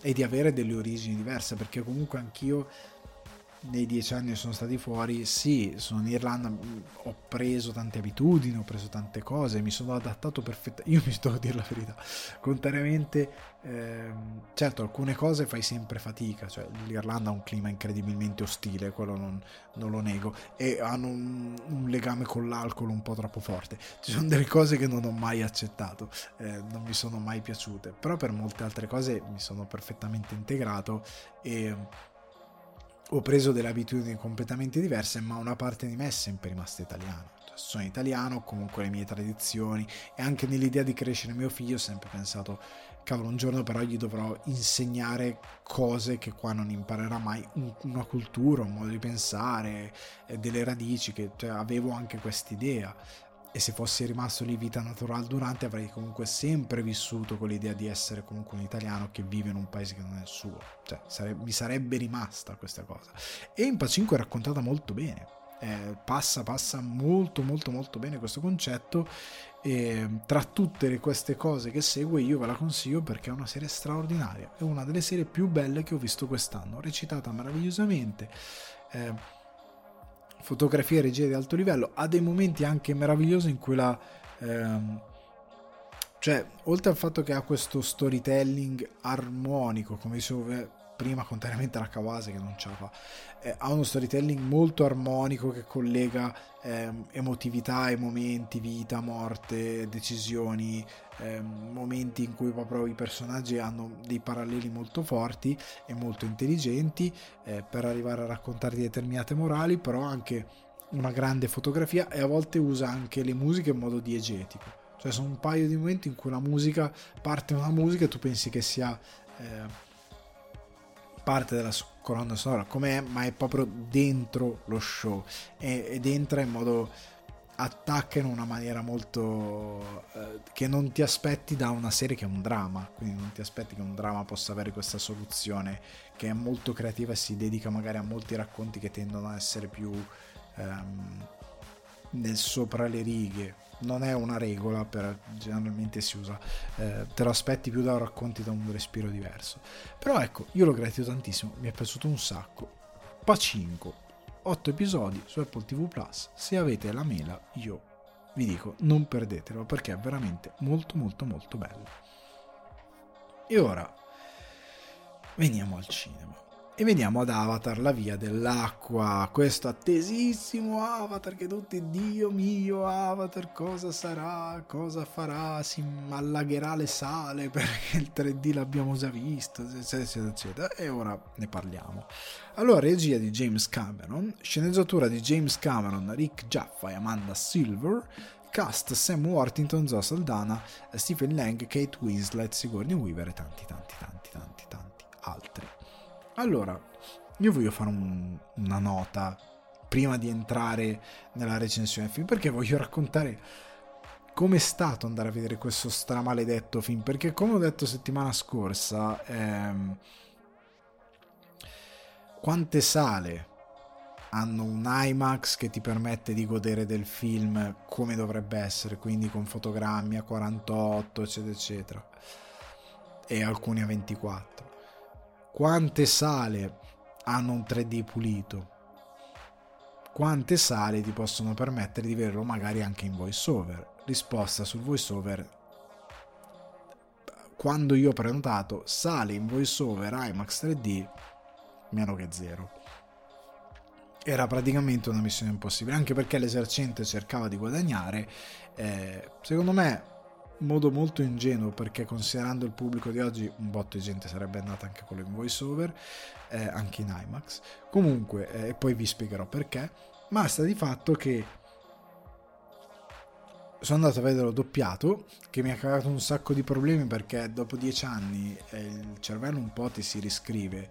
E quindi io vedevo dire thank you quello dire ciao eh, o uh, brother è quello che dice ah, bro oh fratello, e quello diceva brother. E io, porca miseria. Eh, però tante cose vedevo il labiale ehm, americano, diciamo inglese, e mi ha creato dei problemi. Però è una cosa mia. Al di là di questo, eh, l'ho visto in italiano, l'ho visto in una sala IMAX, un eh, Notorious di Sesto San Giovanni, e ora i problemi. Allora, oltre a questa cosa del voice over, eccetera, eccetera, che ci puoi passare sopra, va bene, lo vedi in italiano, fa bene, l'importante è lo spettacolo visivo. Allora, io prenoto online, ma devo stampare il biglietto. Io prenoto online, ma devo stampare il biglietto. Lo dico un'ultima volta, io prenoto online, ma devo stampare il biglietto. È una follia. È una follia. Però per ora come ora non è più accettabile che io devo prenotare online cioè io prenoto online e devo stampare un biglietto di carta. Questo è il primo problema. Secondo problema, arrivo, io e mia moglie arriviamo come un solo uomo perché dovete capire che quando si ha un bambino e non hai genitori dietro casa che ti aiutano, devi chiamare una babysitter, devi pianificare in anticipo. Chiamiamo la babysitter, la babysitter arriva giusta giusta alle 8, addormenti il pargolo scappi fuori, prendi un mezzo, arrivi a Sesto San Giovanni, arriviamo a che erano e 50, 20 e 50, lo spettacolo inizia a 20 e 45. Ho detto, porca miseria, arriviamo, prendiamo al volo una bottiglia d'acqua e entriamo in sala. Prima avremo il tempo dei trailer e poi comincerà il film. arriviamo e c'è, cioè sembra stare al controllo con lo bagagli dove metti la cosa sul rullo, passi nel metal detector dell'aeroporto. Coda interminabile di persone. Gente del, del cima che grida mettetevi su due code a destra e a sinistra. Ovviamente in Italia coda è impossibile. Io sono molto mi uno stereotipo no raga eh, dopo dieci anni eh, ho visto quella cosa lì ho fatto tipo Vietnam ho avuto i flashback, tu, tu, tu, gente che sparava, ah, compagni che morivano con la faccia nel fango, come... ho visto i miei compagni morire con la faccia nel fango e voglio gustarmi il mio caffè, come... Eh, Walter del Grande Le Boschi. Eh, comunque, eh, flashback Vietnam, perché questa coda disorganica di gente, gente che non era in gruppo con me, che eh, aveva gli amici davanti, rimane indietro perché mm, si sa, guardava il cellulare, il cellulare, e io e mia moglie che siamo insieme scannerizziamo moglie, questa si infila, scannerizza il suo e poi non va avanti, rimane lì. Te scende così, senza senso. La gente fa cose completamente fuori di testa. Comunque, io e mia moglie finalmente facciamo questa cosa da aeroporto con questi che gridano destra, sinistra, su, giù. Entriamo in sala, ci sediamo, tutto bene. Eh, ho visto il film, devo dire, col commentary, non del regista, di quelli accanto, perché avevano tutti qualcosina da commentare e con quella di fianco a me che doveva avere qualche problema d'ansia perché fisso ogni 25-30 minuti doveva controllare il cellulare non c'era scampo. Ogni, scusate, ogni tot minuti doveva controllare il cellulare, eh, mi stavo strozzando, perché c'era qualcosa che evidentemente era importantissimo nella sua vita. E, e, e ho detto, ok, Va bene, intanto quegli altri commentavano, ah, è possibile questa scena, ah. tutto il tempo, così, è stata una cosa terrificante, non ero più abituato io a sta roba, a, ad andare a spettacoli, poi perché io vado sempre negli spettacoli in voice over, perché sono abituato a sentir parlare la gente con la loro voce, eh, però ecco, e quindi trovo meno quello che rompe i maroni durante il film, perché è lì per il film, e quindi non sono più abituato. Comunque, ehm, questa situazione a un certo punto a un certo punto c'è una scena concitata, a metà della scena concitata, boom, schermo nero. Schermo nero e tutta la sala fa no! Immaginate la sala IMAX grossa, piena di gente, tutti fanno no!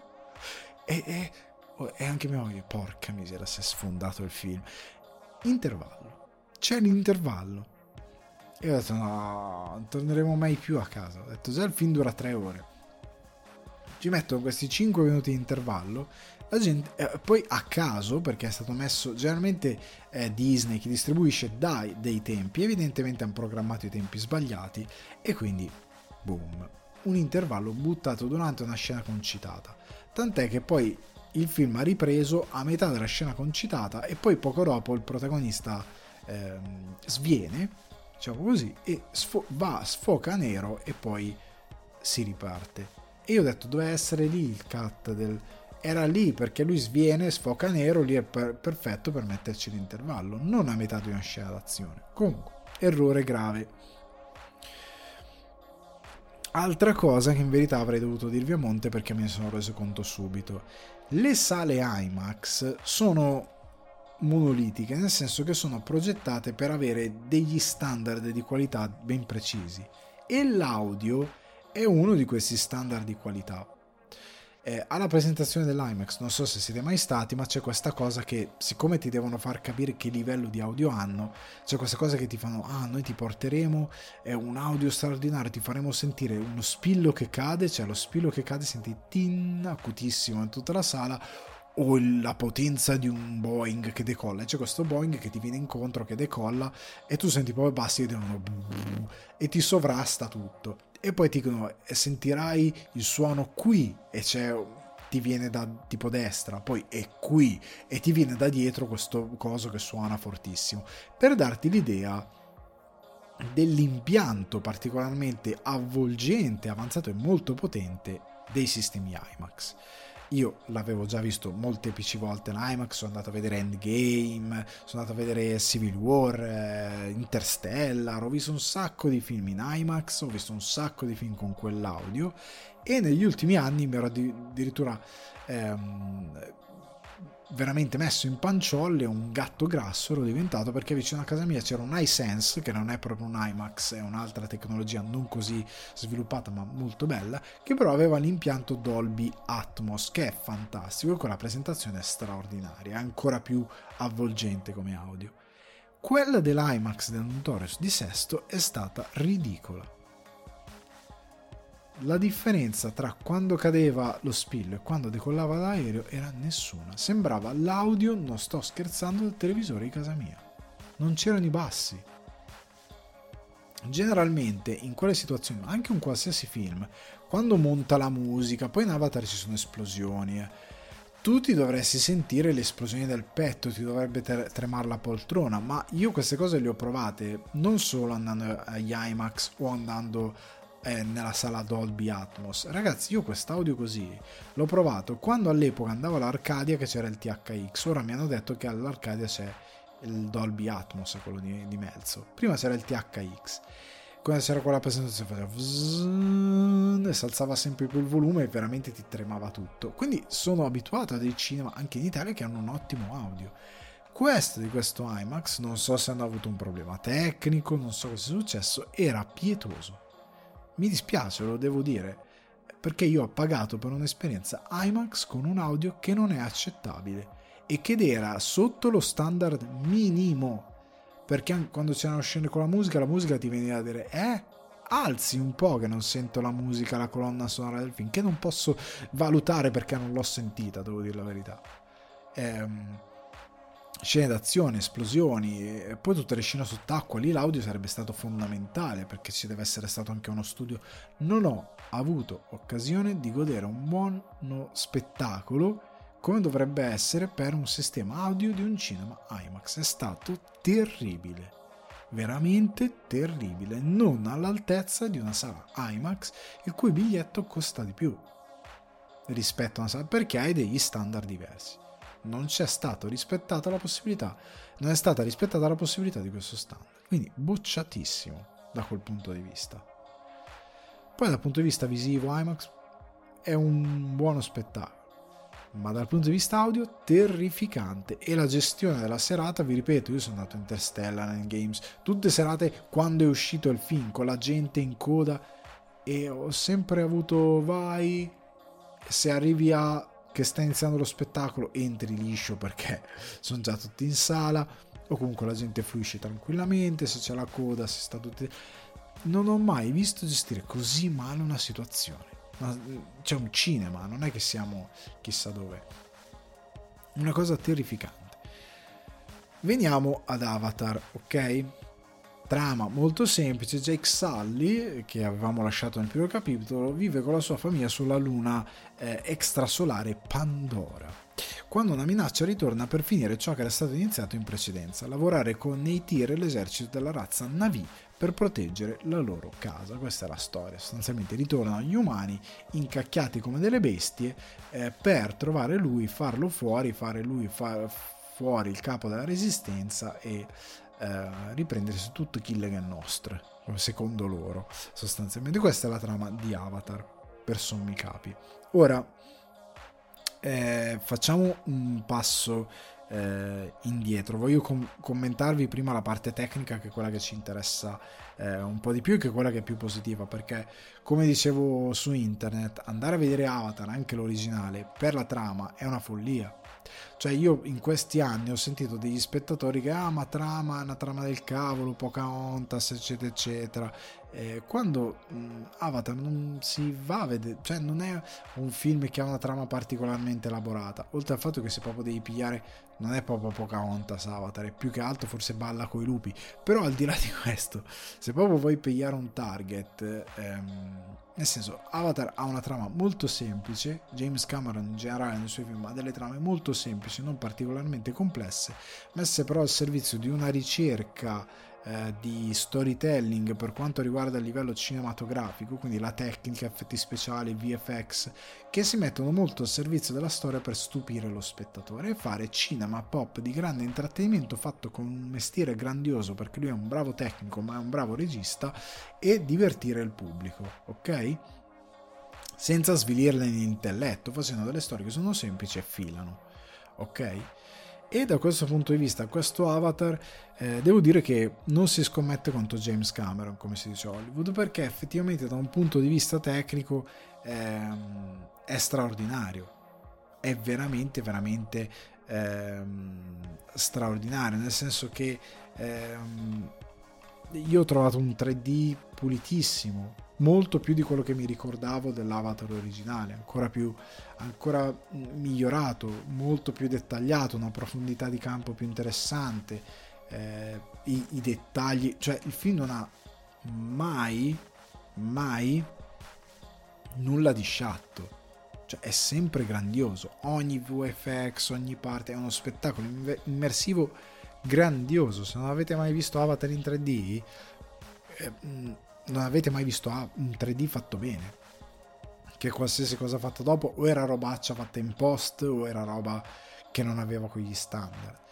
Eh, quando Cameron ha detto qualche giorno fa il dettaglio visivo delle facce dei nostri personaggi è infinitamente superiore a quello di Thanos di Endgame, ha ragione. Cioè, il livello dei VFX è fuori scala, ma fuori veramente scala, nel senso che anche i ehm, personaggi eh, non animati ma live action, quindi attori, quando stanno nello sfondo e dietro c'è Pandora, sfondi che sono in CGI, eccetera, eccetera, tu non hai la sensazione che siano palesemente attori davanti a un green screen, cosa che succede in Endgame, cioè quando sono, loro sono su quella luna con Thanos, Infinity War più che altro, eh, lì Tony Stark, ehm, scusatemi, ehm, Robert Downey Jr. è palesemente di fronte a un green screen insieme a tutti gli altri, cioè ma palesemente, ma non perché lo sai, perché si vede proprio.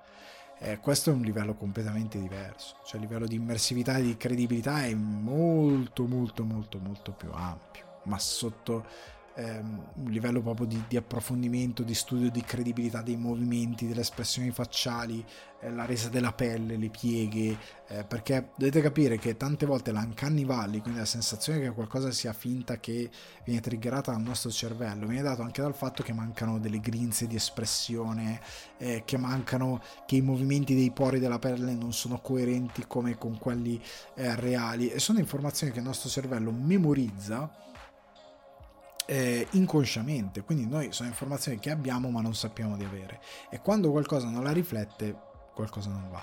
Per quanto siano fatti bene gli effetti di Thanos, cioè non è che sono fatti male, eh? quelle proprio espressioni facciali eccetera eccetera, ma quelli di Avatar essendo che sono tutti così sono infinitamente superiori.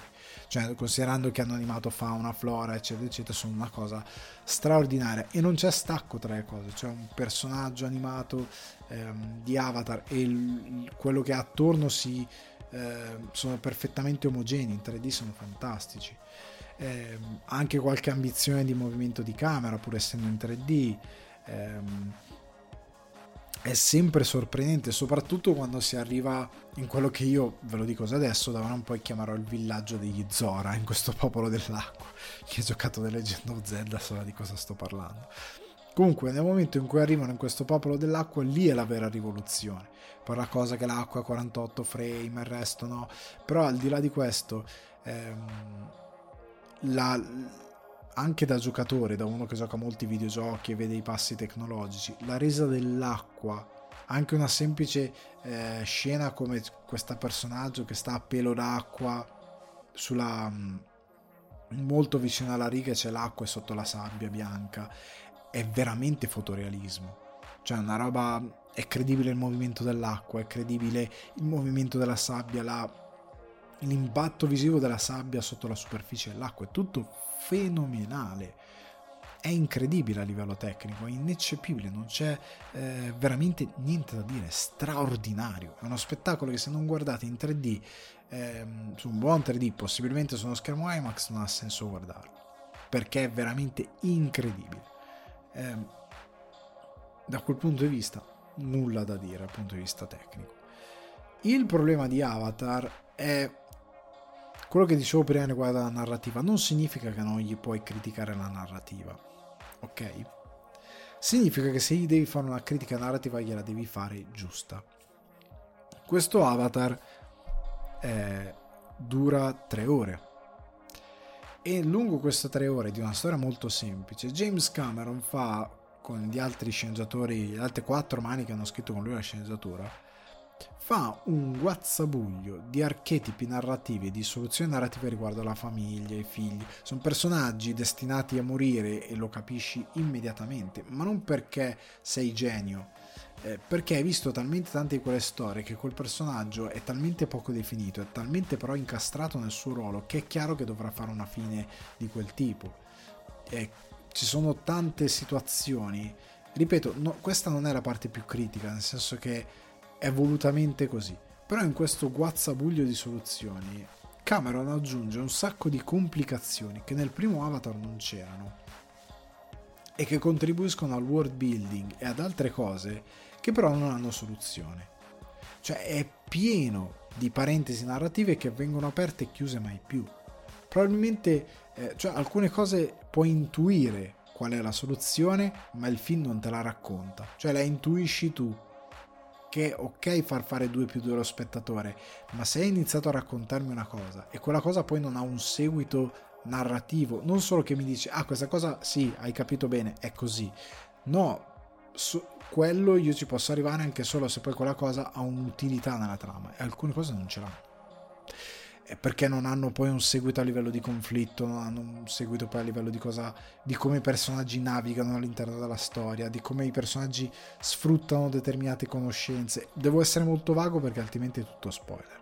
Però ci sono una serie di dettagli di world building che non sono solo world building, ma che sono anche palesemente tentativo di espansione, che vengono aperti, messi lì come se fossero centrali cioè reiterati più volte per un certo minutaggio del film e tu dici ok, questa sarà una delle cose importanti del film e poi scompaiono o non vengono utilizzate come dovrebbero. E tanti diranno: no, no, ma i sequel non funziona così, raga tu la tua storia, se apri determinate parentesi, devi chiuderle. Poi alla fine, nell'ultimo atto, ti puoi tenere delle cose aperte per portare avanti nei successivi capitoli. Qua semplicemente momenti in cui la scrittura non regge, perché sono delle cose che hanno un'importanza molto eh, centrale e poi si dissolvono. È come si dissolve la eh, narrazione dei personaggi. Cioè il villain scompare per 40 minuti. Cioè il film parte con una storia ben precisa e va bene. Per quanto eh, semplice sia, va bene, non è quello il punto. Ok, a un certo punto hai uno schiaffo, si interrompe, partono tutta un'altra serie di archetipi narrativi dedicati a certi personaggi che non te li raccontano davvero, appunto apre 2000 parentesi, molto superficiali. Qua non è semplicismo, qua è proprio alcuni personaggi io non mi ci sono legato perché non sono proprio raccontati, alcuni dei nuovi personaggi. Eh, ci sono indizi di trame teen, indizi di trame legate a Pandora, legate eh, fratelli, guerrieri, fratello maggiore, fratello minore, eh, padre che deve eh, badare a questi nuovi sentimenti, eccetera, eccetera, riguardo la famiglia. Ci sono tante cose che vengono aperte e poi lasciate un po' decadere, cioè buttate lì, ehm, senza una profondità narrativa. Profondità ovviamente ragazzi, come dicevo, Avatar è una cosa semplice, non richiedevo chissà che cosa ma almeno un minimo di sviluppo emotivo che qua manca. Cioè, buttata lì tante cose le ho capite io da spettatore che guarda tantissimo da tanti anni e quindi riconosce degli archetipi narrativi. Ma uno spettatore che non ha questa attenzione, anche, ehm, eh, anche implicita perché è, un, è, uno spettatore più casual e va al cinema per lo spettacolo, non si sente raccontato tante cose. Non sono proprio raccontate. Oltre al fatto che, come dicevo, il villain scompare per 40 minuti. Un villain insulso che secondo me poteva essere eh, anche non, non sviluppato in questo modo, si poteva sviluppare un'idea completamente diversa e andare in una direzione più interessante che porta con sé anche lui un sacco di informazioni riguardo cosa sta succedendo al popolo umano e perché sono così tanto interessati a Pandora, che era una soluzione interessante che non viene esplorata. Cioè, viene buttata lì eh, ci sono tante informazioni riguardo alla lore che vengono buttate lì e poi non, non sono elementi che hanno un seguito, che hanno un, eh, un peso anche a livello di lore, dici ah ok ma ha fatto questa cosa di lore però poi ok mi ha dato delle informazioni simpatiche, interessanti, mi dà forma, questo... no no no, sono proprio nozioni buttate lì così. Ehm, e l- per me il, il, il, il, danno più grande è quello di aver raccontato i personaggi. I personaggi non esistono. Eh, la, la, i, i, i, due stessi protagonisti sono molto superficiali.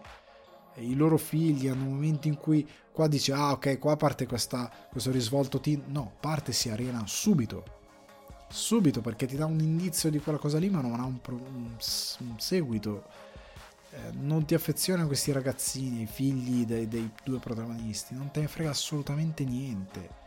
Sono lì, hanno quel ruolo perché tu capisci che hanno quel ruolo, ma non è, ripeto, raccontato allo spettatore, non c'è emotività, non c'è... Capisci determinati ehm, risvolti emotivi perché li conosci già, ma non perché il film te li racconta. Se tu fossi ignaro di, null- di tutto, tipo Severance, tu non, cancelli tutti i film che hai visto prima, entri per farti raccontare una storia, non ti stupirebbe tanto Avatar.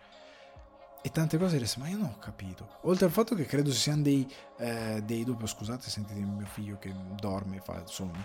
E comunque ci sono dei eh, risvolti narrativi ehm, de, scusate, di doppiaggio che non hanno senso. C'è questa cosa, il mistero delle quattro dita. Loro vengono presi, ah, avete quattro dita, ma ne hanno cinque.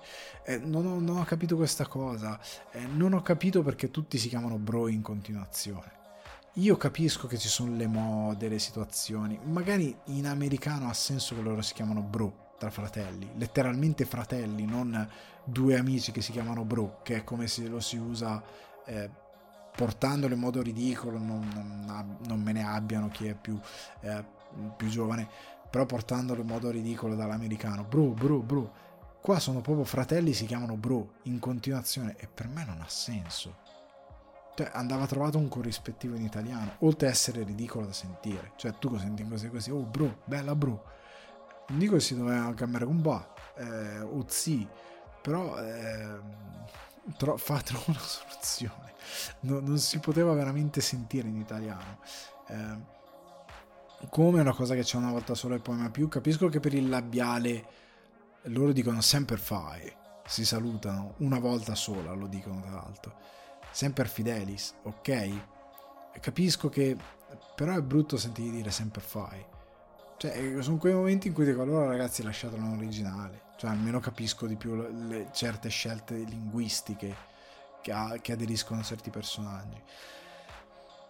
Il film non ha molto cuore, al di là di queste cose che sono delle, delle inezie trascurabili, queste del doppiaggio. Però ecco, il film non ha molto cuore. Cioè, io ho trovato molto vuoto in alcune parti, pieno di dettagli che il primo Avatar non aveva e questo secondo ha e che sono spesi male perché non hanno una, un'intelligenza dello sviluppo, ma soprattutto eh, la cosa che mi ha dato fastidio è che il film, dopo la prima parte, ha, quando il villain scompare, ha un momento in cui, perdonate se il, il, il, il, gioco di parole, però si arena tantissimo a livello narrativo, ha una, un'ottima parte un minutaggio importante in cui il film non porta avanti la storia. E a me è un po' gravato questa cosa. Ero lì e dicevo per favore vai avanti Cameron ti sopporto più devi andare avanti con la storia. E lui più che altro io capisco che ha passato dieci anni nei fondali marini che ha girato tutti i documentari dell'universo sui pesci. Si capisce lo si vede anche nelle animazioni lo si vede anche nel design di tanti mezzi subacquei che, che... e poi la via dell'acqua perché lui ha passato gli ultimi dieci anni a fare anche quello cioè ha passato veramente un, un, una quantità enorme di tempo sott'acqua. Lo capisco, lo capisco, Cameron, che tu hai voglia di portare quella cosa lì. Ma la storia, per quanto semplicistica possa essere, viene prima di ogni altra cosa. E Cameron lo dimentica. Cioè la storia viene dopo. La storia viene dopo per flexare uno spettacolo visivo. Che se arrivato a quel punto ero già sorpreso da quello che c'era prima, mi sta sorprendendo quello che c'è in questo nuovo mondo dell'acqua, ma a un certo punto smette di sorprendermi e inizia a diventare sì, amico mio, ma è mezz'ora che non succede letteralmente niente, i personaggi sono tutti abbozzati sotto la soglia del minimo accettabile e non mi stai portando avanti nulla e io inizio un po' ad annoiarmi. Eh, non perché cioè, la noia è un concetto molto soggettivo, però voglio utilizzarlo per dire appunto, siccome non c'è questa costruzione di personaggi emotiva, a un certo punto lo stupore viene un po' meno. Io ho fatto fatica ad arrivare a fine film, sono arrivato a fine film molto provato di queste tre ore perché non, a un certo punto ha smesso di raccontarmi una storia. Ripeto, non mi importa se è semplice, però me la devi raccontare. Se la vuoi complicare con dettagli, world building, eh, lo devi saper fare. Cioè ti devi mettere di fianco qualcuno che sa fare un world building complesso, complicato come si deve, che non mi butta delle nozioni e degli appigli che sembrano suggerirti che quel personaggio ti darà qualcosa di motivo che poi non te lo dà. E lo fanno tanti personaggi, anche secondari, non per forza primari. Dici ah quello lì sta dicendo questa cosa perché poi più avanti no. Quello lì sta dicendo questa cosa perché perché poi ci sarà secondo me ci sarà un risvolto no. È come la conclusione del film è per me senza senso. Per me è proprio senza senso. Il concetto stesso alla base del film che non posso dire non voglio unione, diciamo, unione, eh, secondo me nel finale viene a mancare perché il protagonista prende una decisione e dice ormai noi siamo pinkeri pippopò e facciamo pinker pappupù e non ha senso rispetto a quello che dovrebbe essere la morale di tutto Avatar. E quindi per me ha steccato di brutto sotto questi punti di vista. Quindi è un film che tecnicamente è meraviglioso. C'è anche questa soluzione molto ganza dell'idea del point of view del pesce che vedi.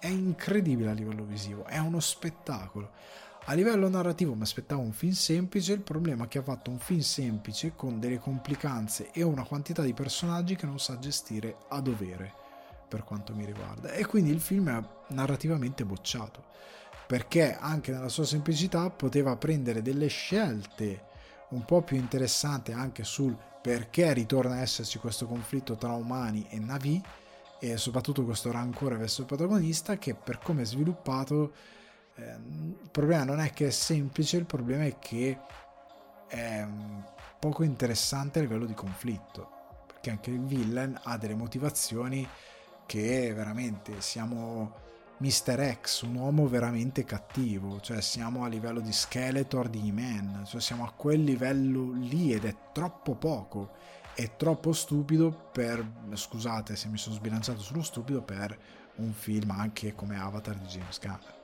E ora la recensione che chiude la puntata, l'ultima recensione del 2022, è quella che eh, mi porterà via un pezzettone di cuore, che è The Fablemans di Steven Spielberg, che scrive anche la sceneggiatura con Tony Kushner, cast Michelle Williams, Paul Dano, Seth Rogen, Gabrielle Labelle, ehm, Keely Kirsten, Jude Hirsch, Beardy Borria e Julia Butlers. La storia è molto semplice, quella di Sammy Fableman eh, che scopre il cinema e gli dedica eh, tutte le sue energie alla vita per diventare appunto da grande un cineasta. Ed è basato sulla vita di eh, Steven Spielberg, è dichiaratamente basato sulla vita di Spielberg, ehm, è stato molto discusso appunto perché si sa fino a un certo punto fino a dove è basata e ci sono tante cose che non sono basate. Nel cast dimenticavo anche David Lynch che fa una parte molto molto importante molto molto bella che non ve la spoilerò se non la conoscete Ecco, però eh, parliamo di questo.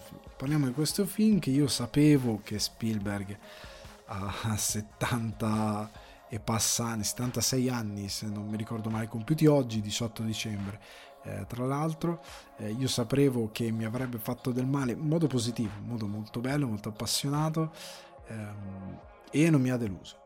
Non mi ha deluso perché siamo in un'epoca in cui molti registi hanno fatto dei coming of age, come è questo, dei drama per rivisitare le loro storie, per parlare del loro passato, per parlare di come si sono innamorati del cinema.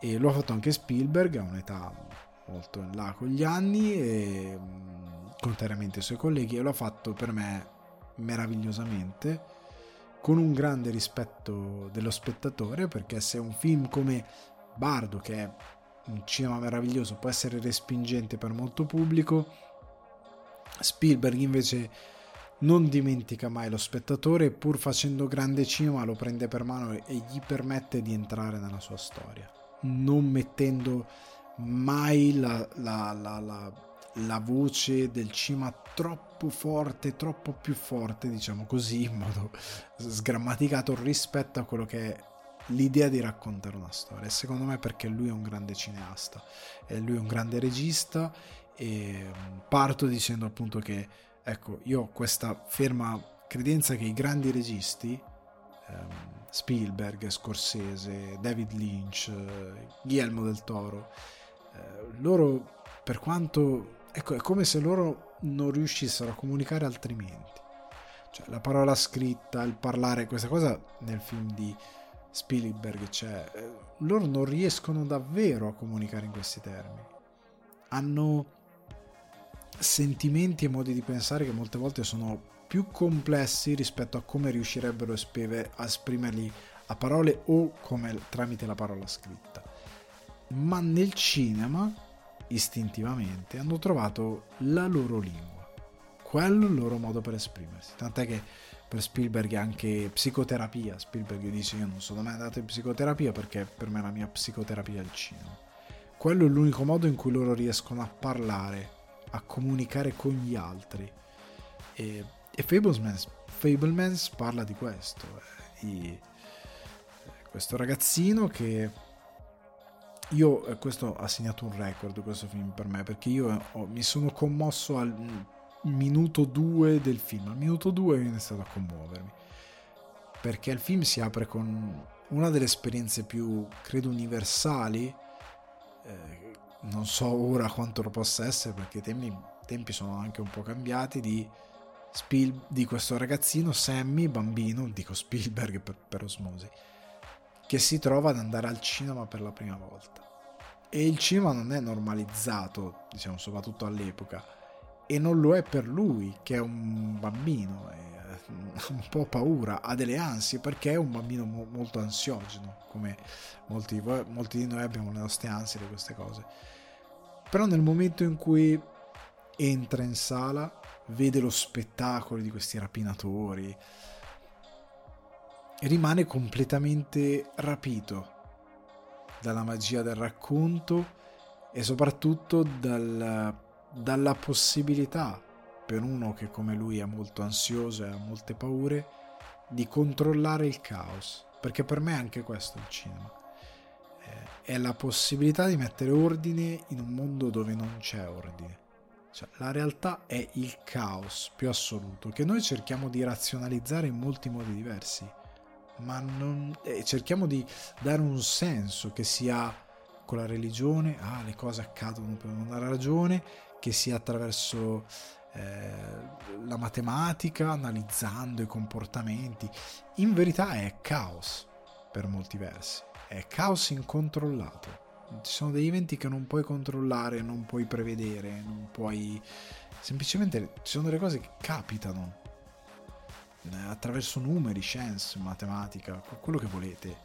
Eh, sta di fatto che per uno come Sammy e come Spielberg il cinema ti dà occasione di entrare in controllo della realtà e di poter raccontare ehm, drammi, storie d'amore, storie di passione, ehm, storie epiche, storie di fantasia, storie di, eh, di, coraggio, di come si affrontano anche le peggiori disgrazie con grazia, con intelligenza, con coraggio, con paura, eh, è quello che io dico sempre tante volte che critico molti autori del cinema, molti critici del cinema che sembrano aver perso di vista il motivo per cui si raccontano le storie e non solo al cinema. Si raccontano le storie perché tu alle persone devi dare una speranza, devi dare forza, devi dare coraggio, eh, perché tu vuoi insegnare qualcosa, vuoi tramandare qualcosa, eh, perché tu vuoi eh, ispirare qualcuno, perché vuoi eh, far diventare eh, magari un po' più forte qualcuno. Spero che non entri in microfono questa rottura di balle che passa fuori.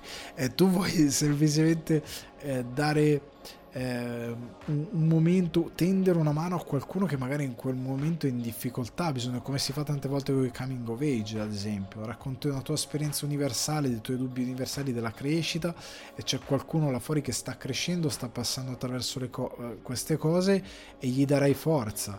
Cioè magari questo film verrà visto da qualche eh, quindicenne, sedicenne, diciassettenne, quello che è che sta studiando cinema che vorrebbe studiare cinema che vorrebbe fare il cinema non sa cosa fare, si sente abbandonato, si sente solo e, ve- e vedrà questo film e capirà alcune cose. C'è anche una scena bellissima con un personaggio eh, meraviglioso che non vi spoiler che parla di cosa significa scegliere la via dell'arte, cosa significa scegliere di raccontare determinate cose, se- se- scegliere di seguire la vocazione di un determinato linguaggio e si sentirà un po' meno solo, si sentirà più ispirato. Eh, tu puoi scegliere, tu hai questo mezzo illimitato come quello del cinema e magari lo limiti, lo chiudi nel eh, parlare alle persone attraverso dei modi che sono mm, altrettanto lodevoli, altrettanto eh, interessanti, altrettanto affascinanti, possono essere potenti eh, come lo possono essere altri, ma tu scegli eh, di essere più ancorato magari alla realtà che appunto è caos, è imprevedibilità, è cose che ti succedono, cose che ti atterriscono, quando tu potresti raccontare la stessa cosa attraverso una magnificenza appunto di una storia di banditi, di una storia di eh, ladri, di una storia di eh, banditi spaziali, di, di, cavalieri nello spazio, quelli che poi una volta erano i cavalieri della tavola rotonda, quello che è, li puoi trasportare nello spazio, li puoi trasportare dove vuoi. Tu puoi fare quello che vuoi con le tue storie e rinunci, rinunci a eh, questa cosa perché...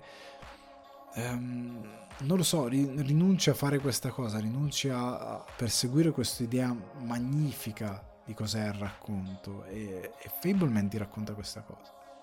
Ti racconta anche il fatto che il regista possa arrivare ad avere delle emozioni contrastanti, contrastanti che lui stesso non capisce ma che poi entrano nei suoi racconti, nelle sue storie, nel modo di dipingere qualcuno, nel modo di inquadrare qualcuno, di raccontare qualcuno.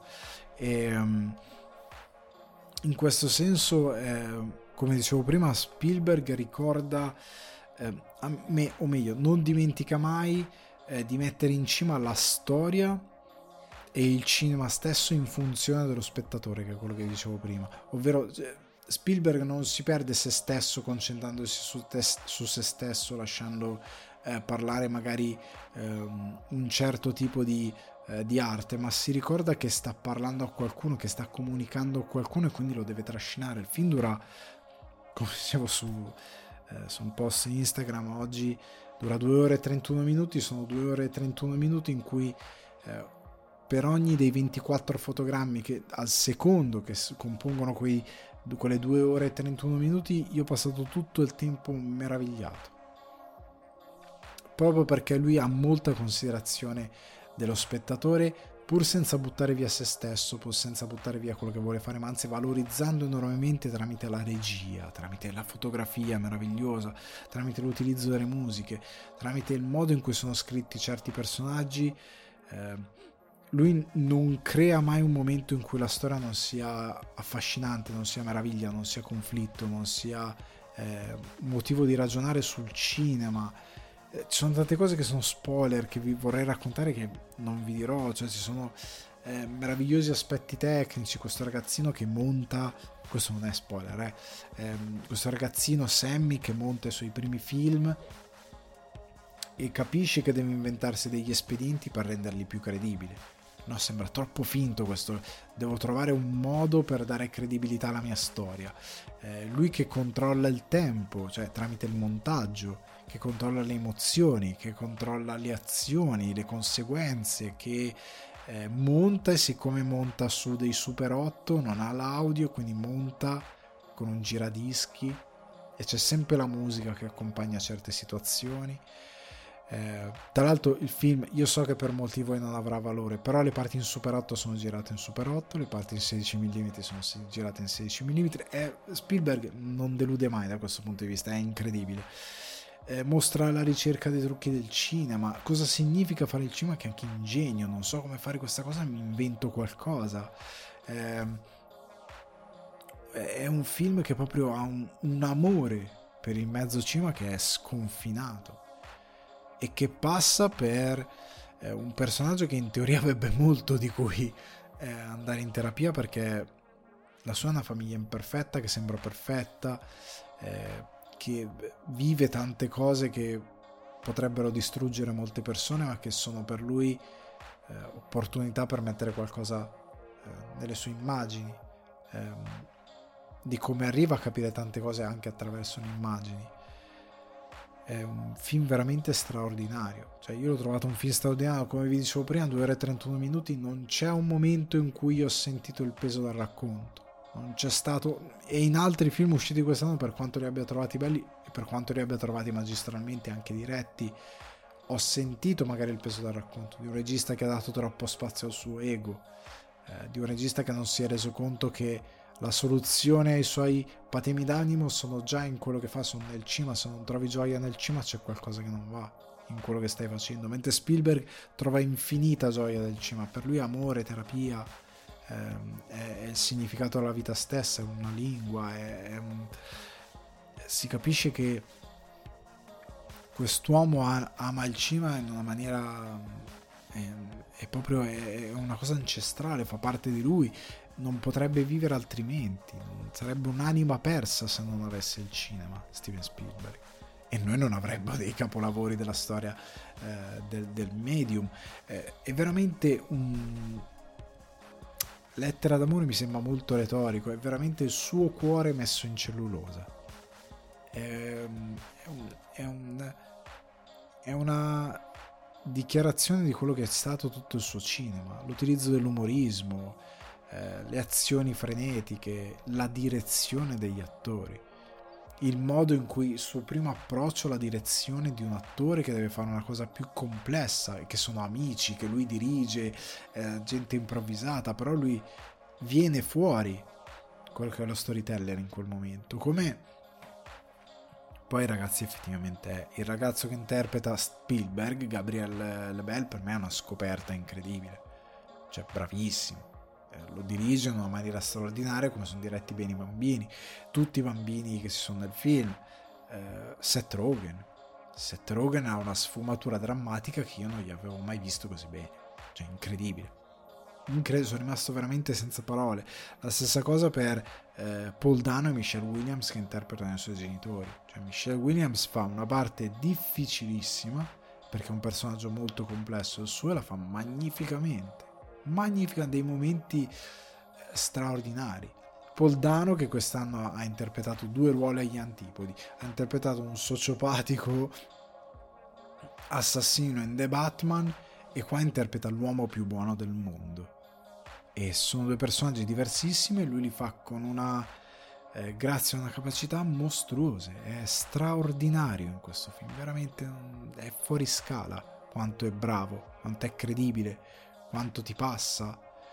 E um, Fablesman è un film che secondo me passerà sarà uno di quei film che quando vuoi capire Spielberg devi guardare cioè, assolutamente eh, perché è anche un testamento su un'idea di cinema di che cos'è il cinema di come si fa eh, di come si raccontano le storie di come si guarda questa meravigliosa arte che ehm, in pochi secondo me hanno saputo lasciare così bene. E ce ne sono tanti di film così. Eh, Spielberg lo fa con una grandiosità anche tecnica soprattutto sul finale. Fate attenzione al finale perché la chiusura del film l'apertura tanto quanto la chiusura hanno al suo interno come tutto il film come sono, è la vita di Spielberg come è Spielberg perché sono i suoi genitori così erano i suoi genitori così.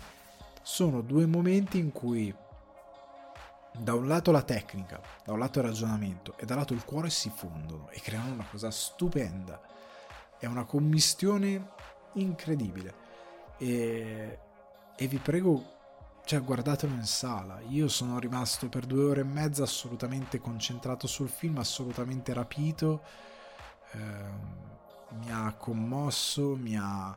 Indipendentemente dal fatto che voi amiate il cinema o meno, però è un film commovente per quanto amore c'è. Un film eh, veramente affascinante eh, perché al suo interno un'onestà eh, rara che non troverete da nessun'altra parte. Per me Fablesman, Fablemans è uno dei film più belli di Spielberg, una delle opere migliori fatte da un regista che parla di se stesso e del cinema, di cosa pensa del cinema e uno dei film più belli dell'anno, se non il film che l'anno prossimo probabilmente agli Oscar farà veramente disastri o comunque ruberà molto la scena perché qua veramente è, è, straordinario. Cioè, è incredibile che questo regista ha diretto l'anno prima West Side Story e poi questo. È, è proprio fuori dal mondo. E vi prego, date al cinema a vederlo perché è straordinario. Spielberg porta tutti i suoi colleghi a scuola e gli fa vedere come si fa un coming of age drama eh, biopic basato su, eh, su se stessi, sul, eh, sul cinema. Quindi non vi dico altro perché inizierei a raccontarvi dettagli tecnici che vi spoilerano il film. Però è, è fantastico, è straordinario. Vi prego andate a vederlo in sala. Ultima nota a margine per quanto riguardava l'idea anche Avatar, distribuzione voice over, la gente ci andrebbe comunque. Io sono andato a, qua a Milano al Cimanteo, Palazzo del Cinema, nella sala più grande. Vener- è sabato sera, ore 21, Avatar anche al cinema, la proiezione di Spielberg era piena ed era in voice over in lingua originale. Quindi la gente, anche se in lingua originale, al cinema ci va quando un film è di una certa portata. Quindi, ragazzi, io a questo punto vi saluto. Eh, a un certo punto c'è stato, credo, un rumoraccio. Spero non dovrebbe essere entrato particolarmente nel microfono, però spero di no. Spero che venga attutito. Anche questa puntata si conclude. Vi, vi, ricordo che se volete supportare sul divano di Ale le mire espansione per un giardino zen migliore potete farlo su patreon.com slash sul divano di Ale. Altrimenti il divano è un confortevole piacere da condividere con gli amici e gli appassionati di cinema e televisione che potete trovare su Spotify, iTunes, Apple Podcast, Amazon Music e Acast. Quindi lasciate recensioni, pubblicizzatelo, ditelo agli amici, guarda, ascolta qui. Se non vogliono guardare, ascoltate qui. O se volete trovare cose esclusive come il divano d'oro che uscirà a fine fine anno, il canale YouTube che si chiama Alessandro Di Guardi molto semplicemente, iscrivetevi, campanella attivate per i contenuti esclusivi e per le cose speciali sul cinema. Un saluto ragazzi, io vi ringrazio nuovamente per questo 2022 farò un discorso magari un po' più completo nel divano d'oro appunto che uscirà a fine anno però vi ringrazio tantissimo e vi auguro buone feste buon Natale buon nuovo anno buon Annuka buon Natale non so, buon, qualsiasi cosa festeggiate. Fate i bravi e godetevi um, le feste. Ciao ciao.